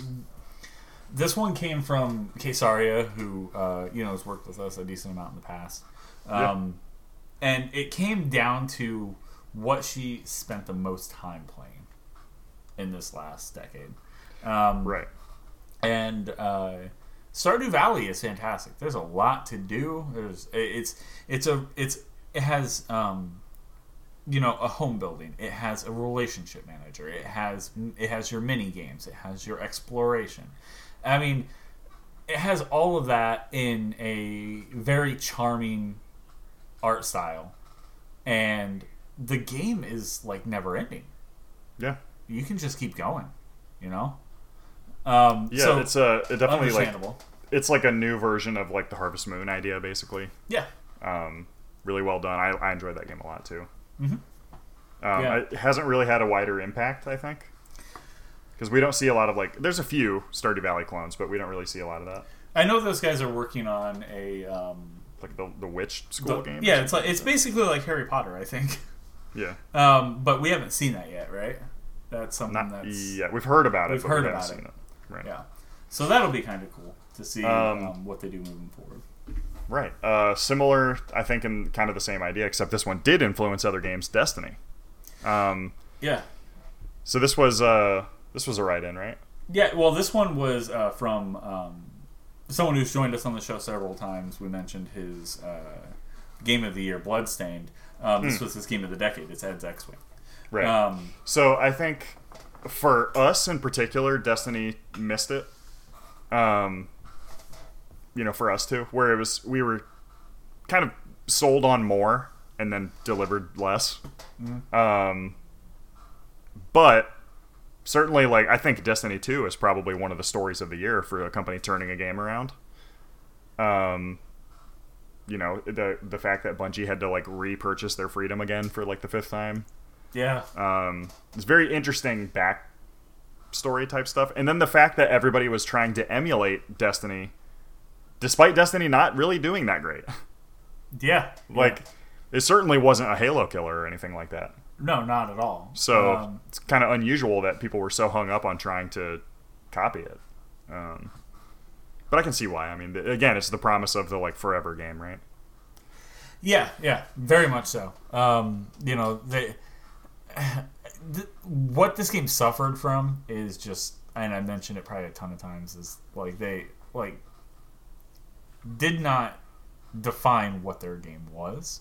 Mm-hmm. So people that were talking about it who We're kind of talking out of their ass a little not bit. Yeah. have been talking about it ended up, you know, like misleading people. Not Yeah. at the fault of the developer, really, but at the fault of, um, you know, who they like our like our retail video game store boss told us because he was told by a vendor who was told by someone who worked uh, at a lesser job for the company on what that is yeah.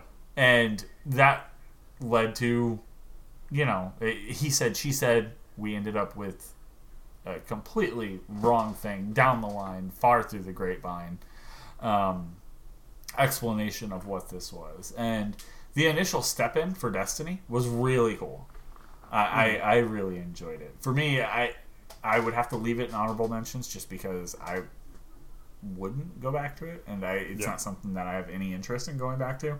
Um, but I am very interested in going back to, or going back to something Bungie oriented.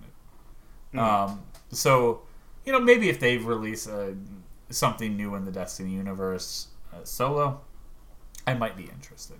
Um, Yeah. But uh, as of now, I like not for me, dog. But I see why he says why he says this. It's been going strong for a while. It has a pretty good, uh, you know, pretty good fan base, and um, it does what it does pretty well. Its shooting mechanic is fantastic. Where it falls apart was like its loot mechanic. Yeah. Uh, but neither here nor there. Um, as well, pretty big one that a lot of people were talking about was, uh, and this was like fan mentioned, um, last year's Spider Man. Um, I mean, I guess I don't get why this one was so big. I really liked the game. Um, No, yeah, for sure. It was like it was one of the things where I was like, okay, this is what a Spider-Man game's supposed to be. of right? course. Like Very. they nailed what they were going for. It was really good. It was uh, the right length, which is a little short, Yep. but not super short. But it still gave you things to go back to, go back and Mm-hmm. And there's there's a whole like rise and fall and rise again storyline going on that was really good. Um, the acting was really good in it. I think uh, the voice acting was great because Spider-Man's kind of tough because he can become like an annoying dickhead pretty easily. yeah. um, which they avoided. Uh, yeah, I mean, taking a story that you know and doing it again with maybe a couple new characters that you weren't expecting, and you know, Yeah, yeah. Just dodged the whole like intro thing, which I think the Spider-Man movies have gotten better about. Yeah. Um, but yeah, I mean, it was really good. I, I don't, I mean, it wasn't even the game of its year, no. so I don't know why. Yeah, people were really big on it for some reason, which Yeah, is this this one might have been the one that was mentioned. Cool. It was really good at, at reaching out to, I think, new groups of people that might not have previously wanted to play the game. Well, I mean, inherently, people love Spider-Man. Yeah, he is They- one of the most popular He's superheroes, right? He's very, very popular. He's he's easily likable, and that's why he's been so successful. Like Stan Mm-hmm. Right. Lee was very, very, um, like very honest about this. Like Spider-Man is who he would be if he was a superhero because he's unsure. He's he, he's constantly trying to do the right thing, but sometimes it might not be the right thing. Mm-hmm. It just might be the way that his mind perceives the right thing. Um, yeah, and he and he knows that he has faults, yeah. and he he knows that he does the wrong thing sometimes, right? So- and immediately he's the most relatable superhero Hmm. in all of superheroes in all of DC, Marvel, uh, you know, Image. Like you just there's nobody else that is like him. And this game, we just saw the part where he jumps out the window in the beginning, and they let you almost immediately take control of the character. They didn't let that beginning go on too long, and you Mm-hmm. Right. immediately start swinging. They knew what And the there is, like, a- thing was. There's a funny trope in the game too that's like uh, he will be like, "Oh shit, I gotta go. I'm taking too long," Yeah, and then like make you move along because they know that it's like we could get stuck in this, and people are not going to be into that. yeah. So So I mean, uh, y they know what they knew exactly what their fans, what the fans of Spider-Man wanted. They wanted to Right. be able to swing around the city. They wanted a fun story, and they wanted to be action-packed, and they delivered on that Right. on every front. Um, yeah, they definitely nailed it.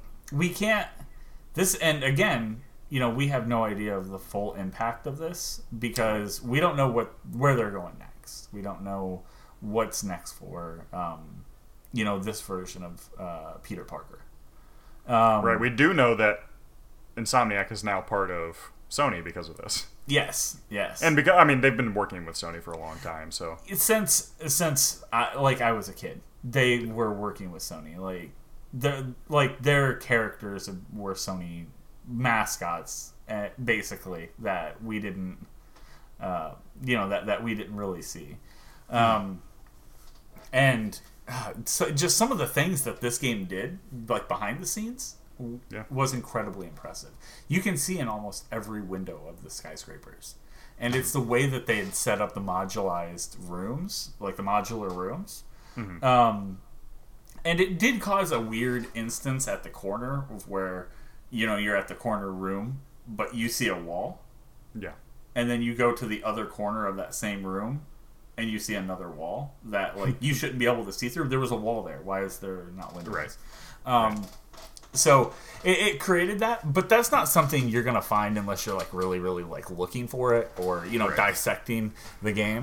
But that system is right up there with like the Snowdrop engine on the way that they can draw out their lines of their buildings, and it, it's it's a drag and drop. It's not really a, you know, it's not really like I need to create this building and it needs to go here from scratch. It's like here's all of these like buildings that we put together and uh, they just function properly. So, um, you know, not only does it play well, it's um, a smart. It, it was put together with, um, uh, you know, the the artists and designers in mind. So very cool, very cool. Yeah, I guess we could. We'll probably see where this goes because it's kind of doing a version of the Arkham combat. Yeah, Um, so maybe we'll see the next generation of Batman game and the next generation of other Superman games kind of integrate that a little bit because the combat was really well paced. Ninja Turtles. Ninja Turtles would be great. I, I want them to be working on Ninja Turtles so bad. I like uh, Rocksteady.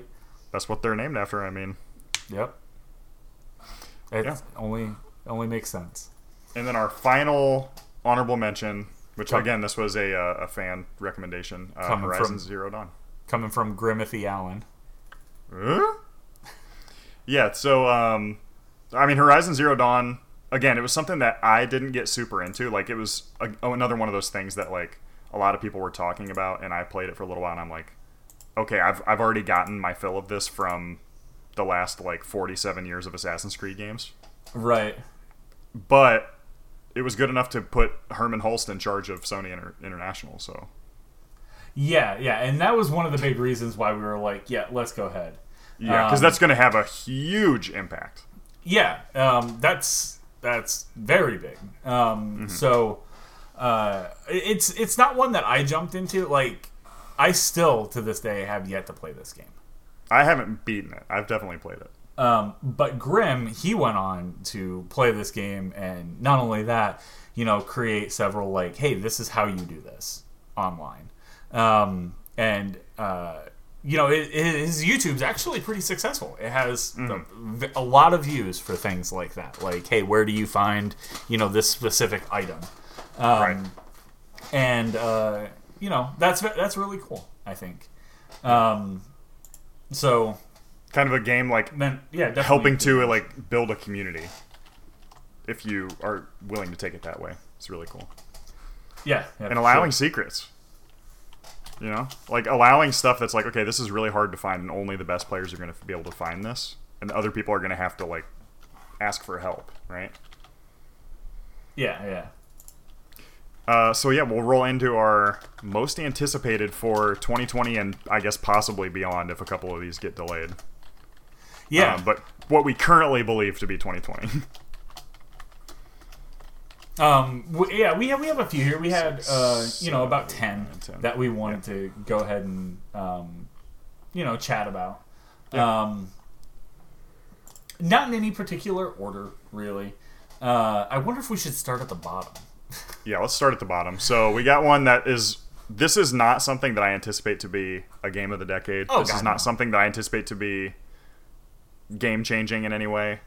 It's Right. just something I want and something I need. You know, Yeah, yeah. the, the primal part of me. We've been Maneater. talking about it. Maneater. Um, Exactly. Maneater, if you guys haven't really been paying attention, is uh, the game where you play the shark and you eat people. Um, a Pretty simple concept. We've seen it on mobile. You can actually download a few of those games right now. Um, Yeah. This one's very, very um, detailed.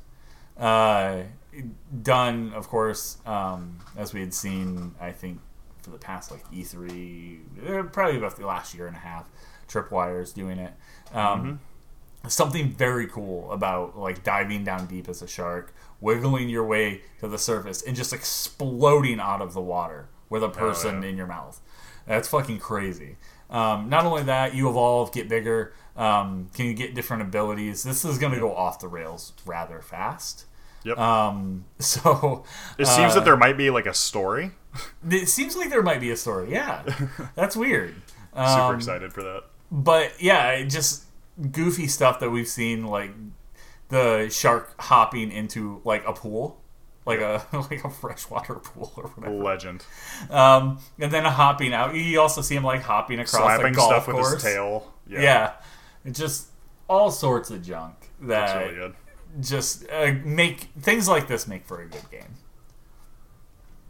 Um, up next, we also had uh, this was probably more your wheelhouse. I haven't really jumped into it too much, but I wanted to put it up there because I keep seeing more and I keep getting more excited. But uh, Vampire the Masquerade Bloodlines Two.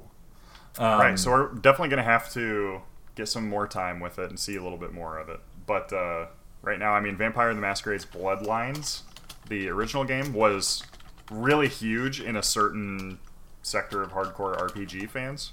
It's definitely tough to go back to now. Um, but super interesting. Um, really deep story, really deep RPG mechanics, very replayable because you choose like the type of character you create has a lot of options. So, um, you know, without like spoiling anything, so uh, that can hopefully allow you to play through the game a couple times, and a lot Yeah. of different things going on story wise in game. So, definitely excited to see that. Um, another one that again is something that's like, okay, I'm I'm really interested in this, but I just need to see more. yeah. Uh, Ghost of Tsushima. Yeah, yeah, we've seen. I mean, I feel like we've seen a decent amount for Ghost of Tsushima. Right. Um, we've got a few trailers. Uh, Game Awards gave us a, a brand new one um, that was uh, pretty big. You said it kind of took you out of it as compared to the last trailer. I, I really liked the first trailer. The Yeah, second the- trailer was just a little bit too much Sekiro for me. I think. Yeah, yeah. I can see. I I can see. Um, I can see that. But uh, I mean, we've seen a healthy amount on this game. Uh, Just you know, kind of in general. Um, but I, I can't wait to see what what we're looking like combat wise. You know, getting a little closer to. Let's talk about gameplay rather than getting these really nice pieces of. Uh, um, you know, getting these nice pieces of like cinematic. Uh, So, um, I agree. Yeah, that's definitely something that we that we're going to be looking forward to. Yeah, and I like samurai shit. So Yeah, let's do some samurai shit. Um, this next one might be a little unheard of, um, but we had to put it on the list just because uh, I, I know it's my style of game, and you're uh, you know you're you're no um, hell yeah. uh, like stranger to it. Uh, but Empire of Sin. Um, This one is, ah, man, it. There's something about that time period of mobsters and like prohibition and that that draws people in. The guns are really Yeah. primal, and them incorporating uh, like an XCOM style for that is really, really, really cool. The the you know the towns are new, you know what I mean. The like everything's new in in this uh, you know in this town, and it like Time to fuck it up. automobiles. It yeah, it's it it's Let's put some holes in this bitch. It's such a t- like it's a time period that is so interesting that you know none of us happen to see the horrors or live through you know we just get the romanticized version of Right. um and there's something just so alluring about it you know the air is filled with like cigarette smoke and you can smell bourbon like it's, it's you don't so even die different. from lung cancer. You don't. You won't suffer for what you've done for, you know, decades. yeah lung cancer wasn't invented yet exactly. Um, but yeah, it's it, it's really cool. A lot. It looks like a lot of customization. Um, you know, from your uh, fr you know, from the like your dwellings to your character and weapons to your crew. Um, it's it's looking pretty quality. If you haven't looked up Empire of Sin yet, and you're interested in that XCOM style or you know that Divinity style, um, go you know go take take a look at that one. They have some pretty cool stuff for. Uh, like even pre-ordering, this would be one of those games that I, that I'm definitely gonna, gonna pre-order, just because you get some cool, fun extras, um, and and I, I like that with it. For sure. Cool, It's got some cool shit going on. yeah, it does. Um, Rolling right off of that. yeah, is um, just continuing with what we were uh, talking. It was one of the other game was one of the games of uh, on my list of games of the year, but uh, it's what we're looking at Resident Evil Three. Um, pretty risque to pull it out right before possibly the biggest game of 2020. Yeah. Um, but they're doing some pretty cool stuff. Not only are we getting the Resident Evil 3 story, we're also getting that Project Resistance in the same package. Um, which is that multiplayer, you know, 1v4 uh, style game. Uh, and that's pretty. That's going to be pretty wild. So you're getting a pretty good quality, a pretty good um, uh, amount of content uh, here for Resident Evil 3. Um, As I said, takes place during and after, uh, well, before, during, and after Resident Evil 2, um, as you're following Jill's story and the people that she runs into. Um, right now, I believe you can uh, replay Resident Evil 2 and find some cool hints that Jill has been leaving behind uh, for the new upcoming game. Pretty wild. Um, I, and I believe that one's like uh, April 3rd or something, or April 2nd. Uh, so that one's um, coming out pretty early as well. So the next one coming up Uh-huh. is something I'm very excited for. Again, talking of like that Harvest Moony style, uh, Animal Crossing: New Horizons. Yeah. So again, that is coming out uh, March 20th of 2020. 320 2020. uh Uh, that's gonna be really good. It's looks like Yeah. they're trying to do another new thing, kind of calling back to New Leaf a little bit. which Um, New Leaf was phenomenal. That was New Leaf was amazing. Very, very it was game changing. Yeah. Um, but you, you know, if you have no idea, you basically just you know create your little character and you inhabit. You start building your. Um, in this case, I think it's just a tent, right? You're like kind of camping. Yeah, I think you're like camping at first, and then you're slowly building out, and then as you get it built up, uh, other people will start moving in, and then they're gonna have to build out their stuff. Yeah. Um, Looks really good. so yeah, I mean, if if you've never played one of these, we I would still recommend. Probably one of the big reasons to even own a 3DS anymore would be New Leaf. Um, so That's correct. Uh, it's it's uh, it, it's a like kind of a town builder. Uh, it's an exploration game. It's a uh, you know a, a crafting game. It's a relationship game, um, and it's a hoarding game. Like it, it has a lot of things. This is going to be a very fun, casual game to play, and then not only that, you can enjoy it with your friends. Um, so that's that's pretty cool. Uh, that one's March 2020. Mhm. March 20th of 2020. Yeah. Uh, so next up, One that we don't know the release date of. well, Oh, before that, no, you're right. We had, yeah, we had uh, the Final Fantasy VII remake. Again, not a ton to say about this. Um, you know, it's it, it, it's going to be fun. You know, it's going. They're doing that Resident Evil thing with it. You know, Mhm. they're um, completely revamping it. Uh, you know, people can e- have even got the chance to like play it and see what the you know the demos are all about. And I think that's something that we're going to get before it releases. I think we're going to get a demo, and we're going to be able to check it out. Um, How far this game is going to go, because this is basically part one of of uh, Final Fantasy VII. Uh, you know, we, we we'll see.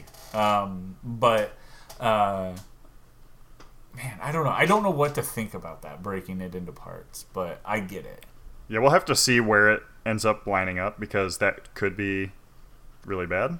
Yeah, it, it could be. Um, so I don't know. I don't know about this one, but um, its hype is off the charts and it looks fucking amazing graphically.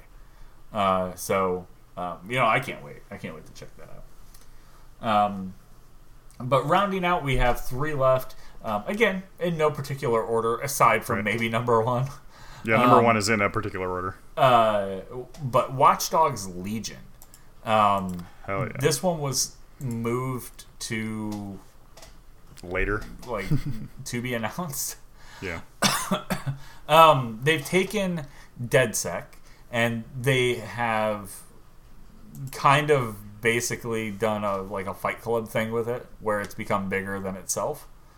Um, and I believe you're playing in uh, in London, and DeadSec is everywhere. They're um, trying to stop uh, what was that like the CTOS company, Yeah. uh, Whatever they're called. you know, from basically oppression. And there's uh, threats of war. This this place is uh, on a different level. And the best thing about this game, and I can't stress this enough, is the way that you get your characters because anyone and everyone can be turned to the side of DeadSec. Mhm.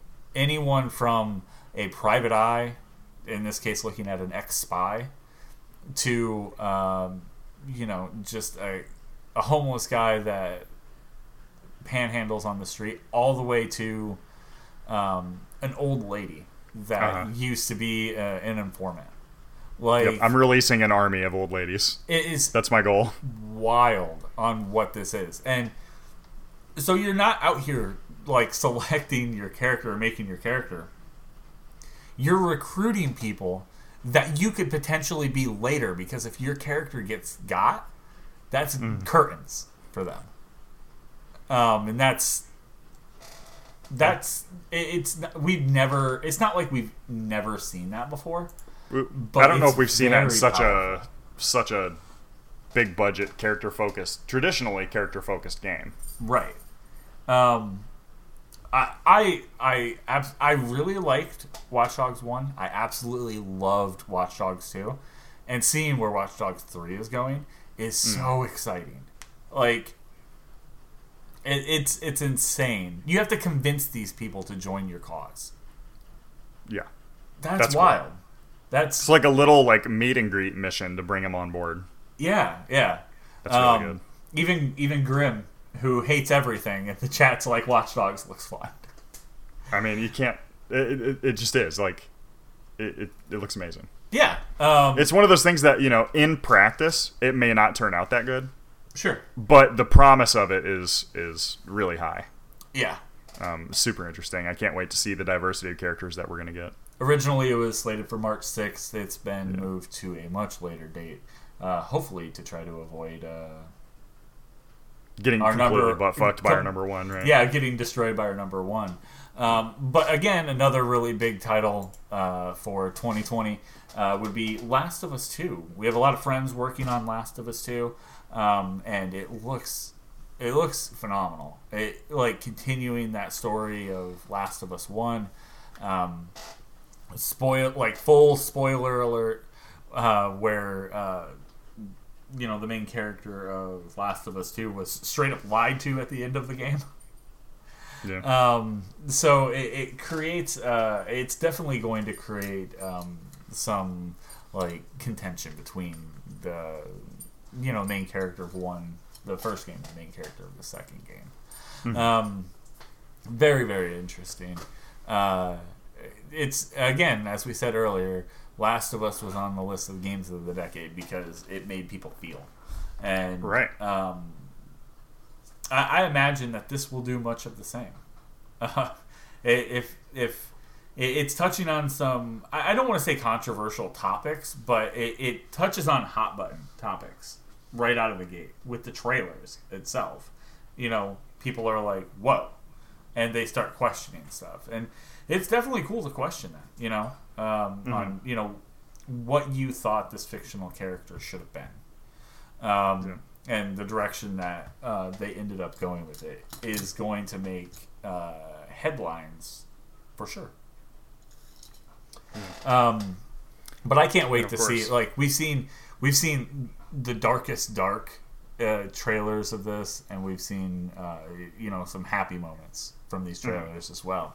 Um, So we're getting the whole spectrum on this one. Right. Yeah. And uh, speaking of the whole spectrum here, Yep. Um, The end absolute all number be- one. The Yeah. end all be all of the games that we're waiting for uh, for 2020. Um, possibly the game that we've been waiting our whole life for. Uh, Cyberpunk 2077. absolutely. Um, man, it just it it it has a little bit of everything because you know it's connected to your biggest game of the last decade. Right. Immediately, it's already connected to it. It's in that world before the first before the first game in its series even came out. Um, and it just it it has so much potential with um, you know the uh, the customization, the storytelling, the combat, even the music. Um, they've they they haven't uh, you know like held back on anything. They it seems like they're going full force with every single aspect of the video game, and that's what makes the greatest video games great.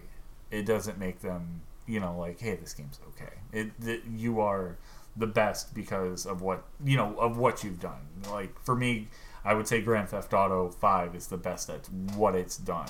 Witcher 3 is the best at what it's done, and you know putting that all together. Um, this really seems like a fleshed out world, uh, the likes of which we have yet to see uh, in video games. In in cy- in video game cyberpunk video games, we've had cyberpunk video games. We've never had a cyberpunk video game like this. Right. Yeah, and it's like just coming from so like coming from such a place of power. Like, oh yeah, it'll be really interesting to see how sort of this turns out. Like from what I've seen, I just I, I, I like I'm pretty much sold. Like Mm-hmm. they've showed quite a bit, and I can't imagine this going wrong for me. yeah, But um, you know, it would be interesting if this turns out sort of being like the Fallout 4 follow up to Skyrim, which is like, okay, it's good, but this is just not what I wanted. Like, I guess that's possible, but I just don't see that happening here.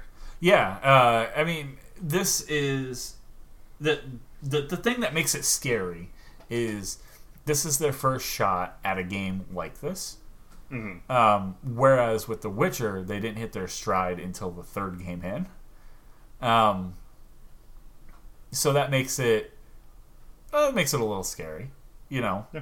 But you also have to, you know, point out that like they've taken their time. How long? When did we hear about this game for the first time? When was that again? Uh, it Was was like- right after Witcher 3. It was 2015, 2016. yeah, Yeah. and they've been Or we might have even heard about it before Witcher 3 came out. I think it was. I think it might have been like just like a trailer or something. Yeah, it was like that screenshot. I think at first the Mantis chick. Yeah. Um, let me see if I can find that date.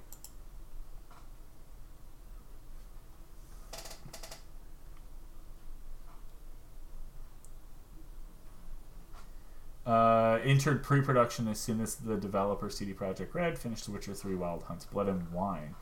Um,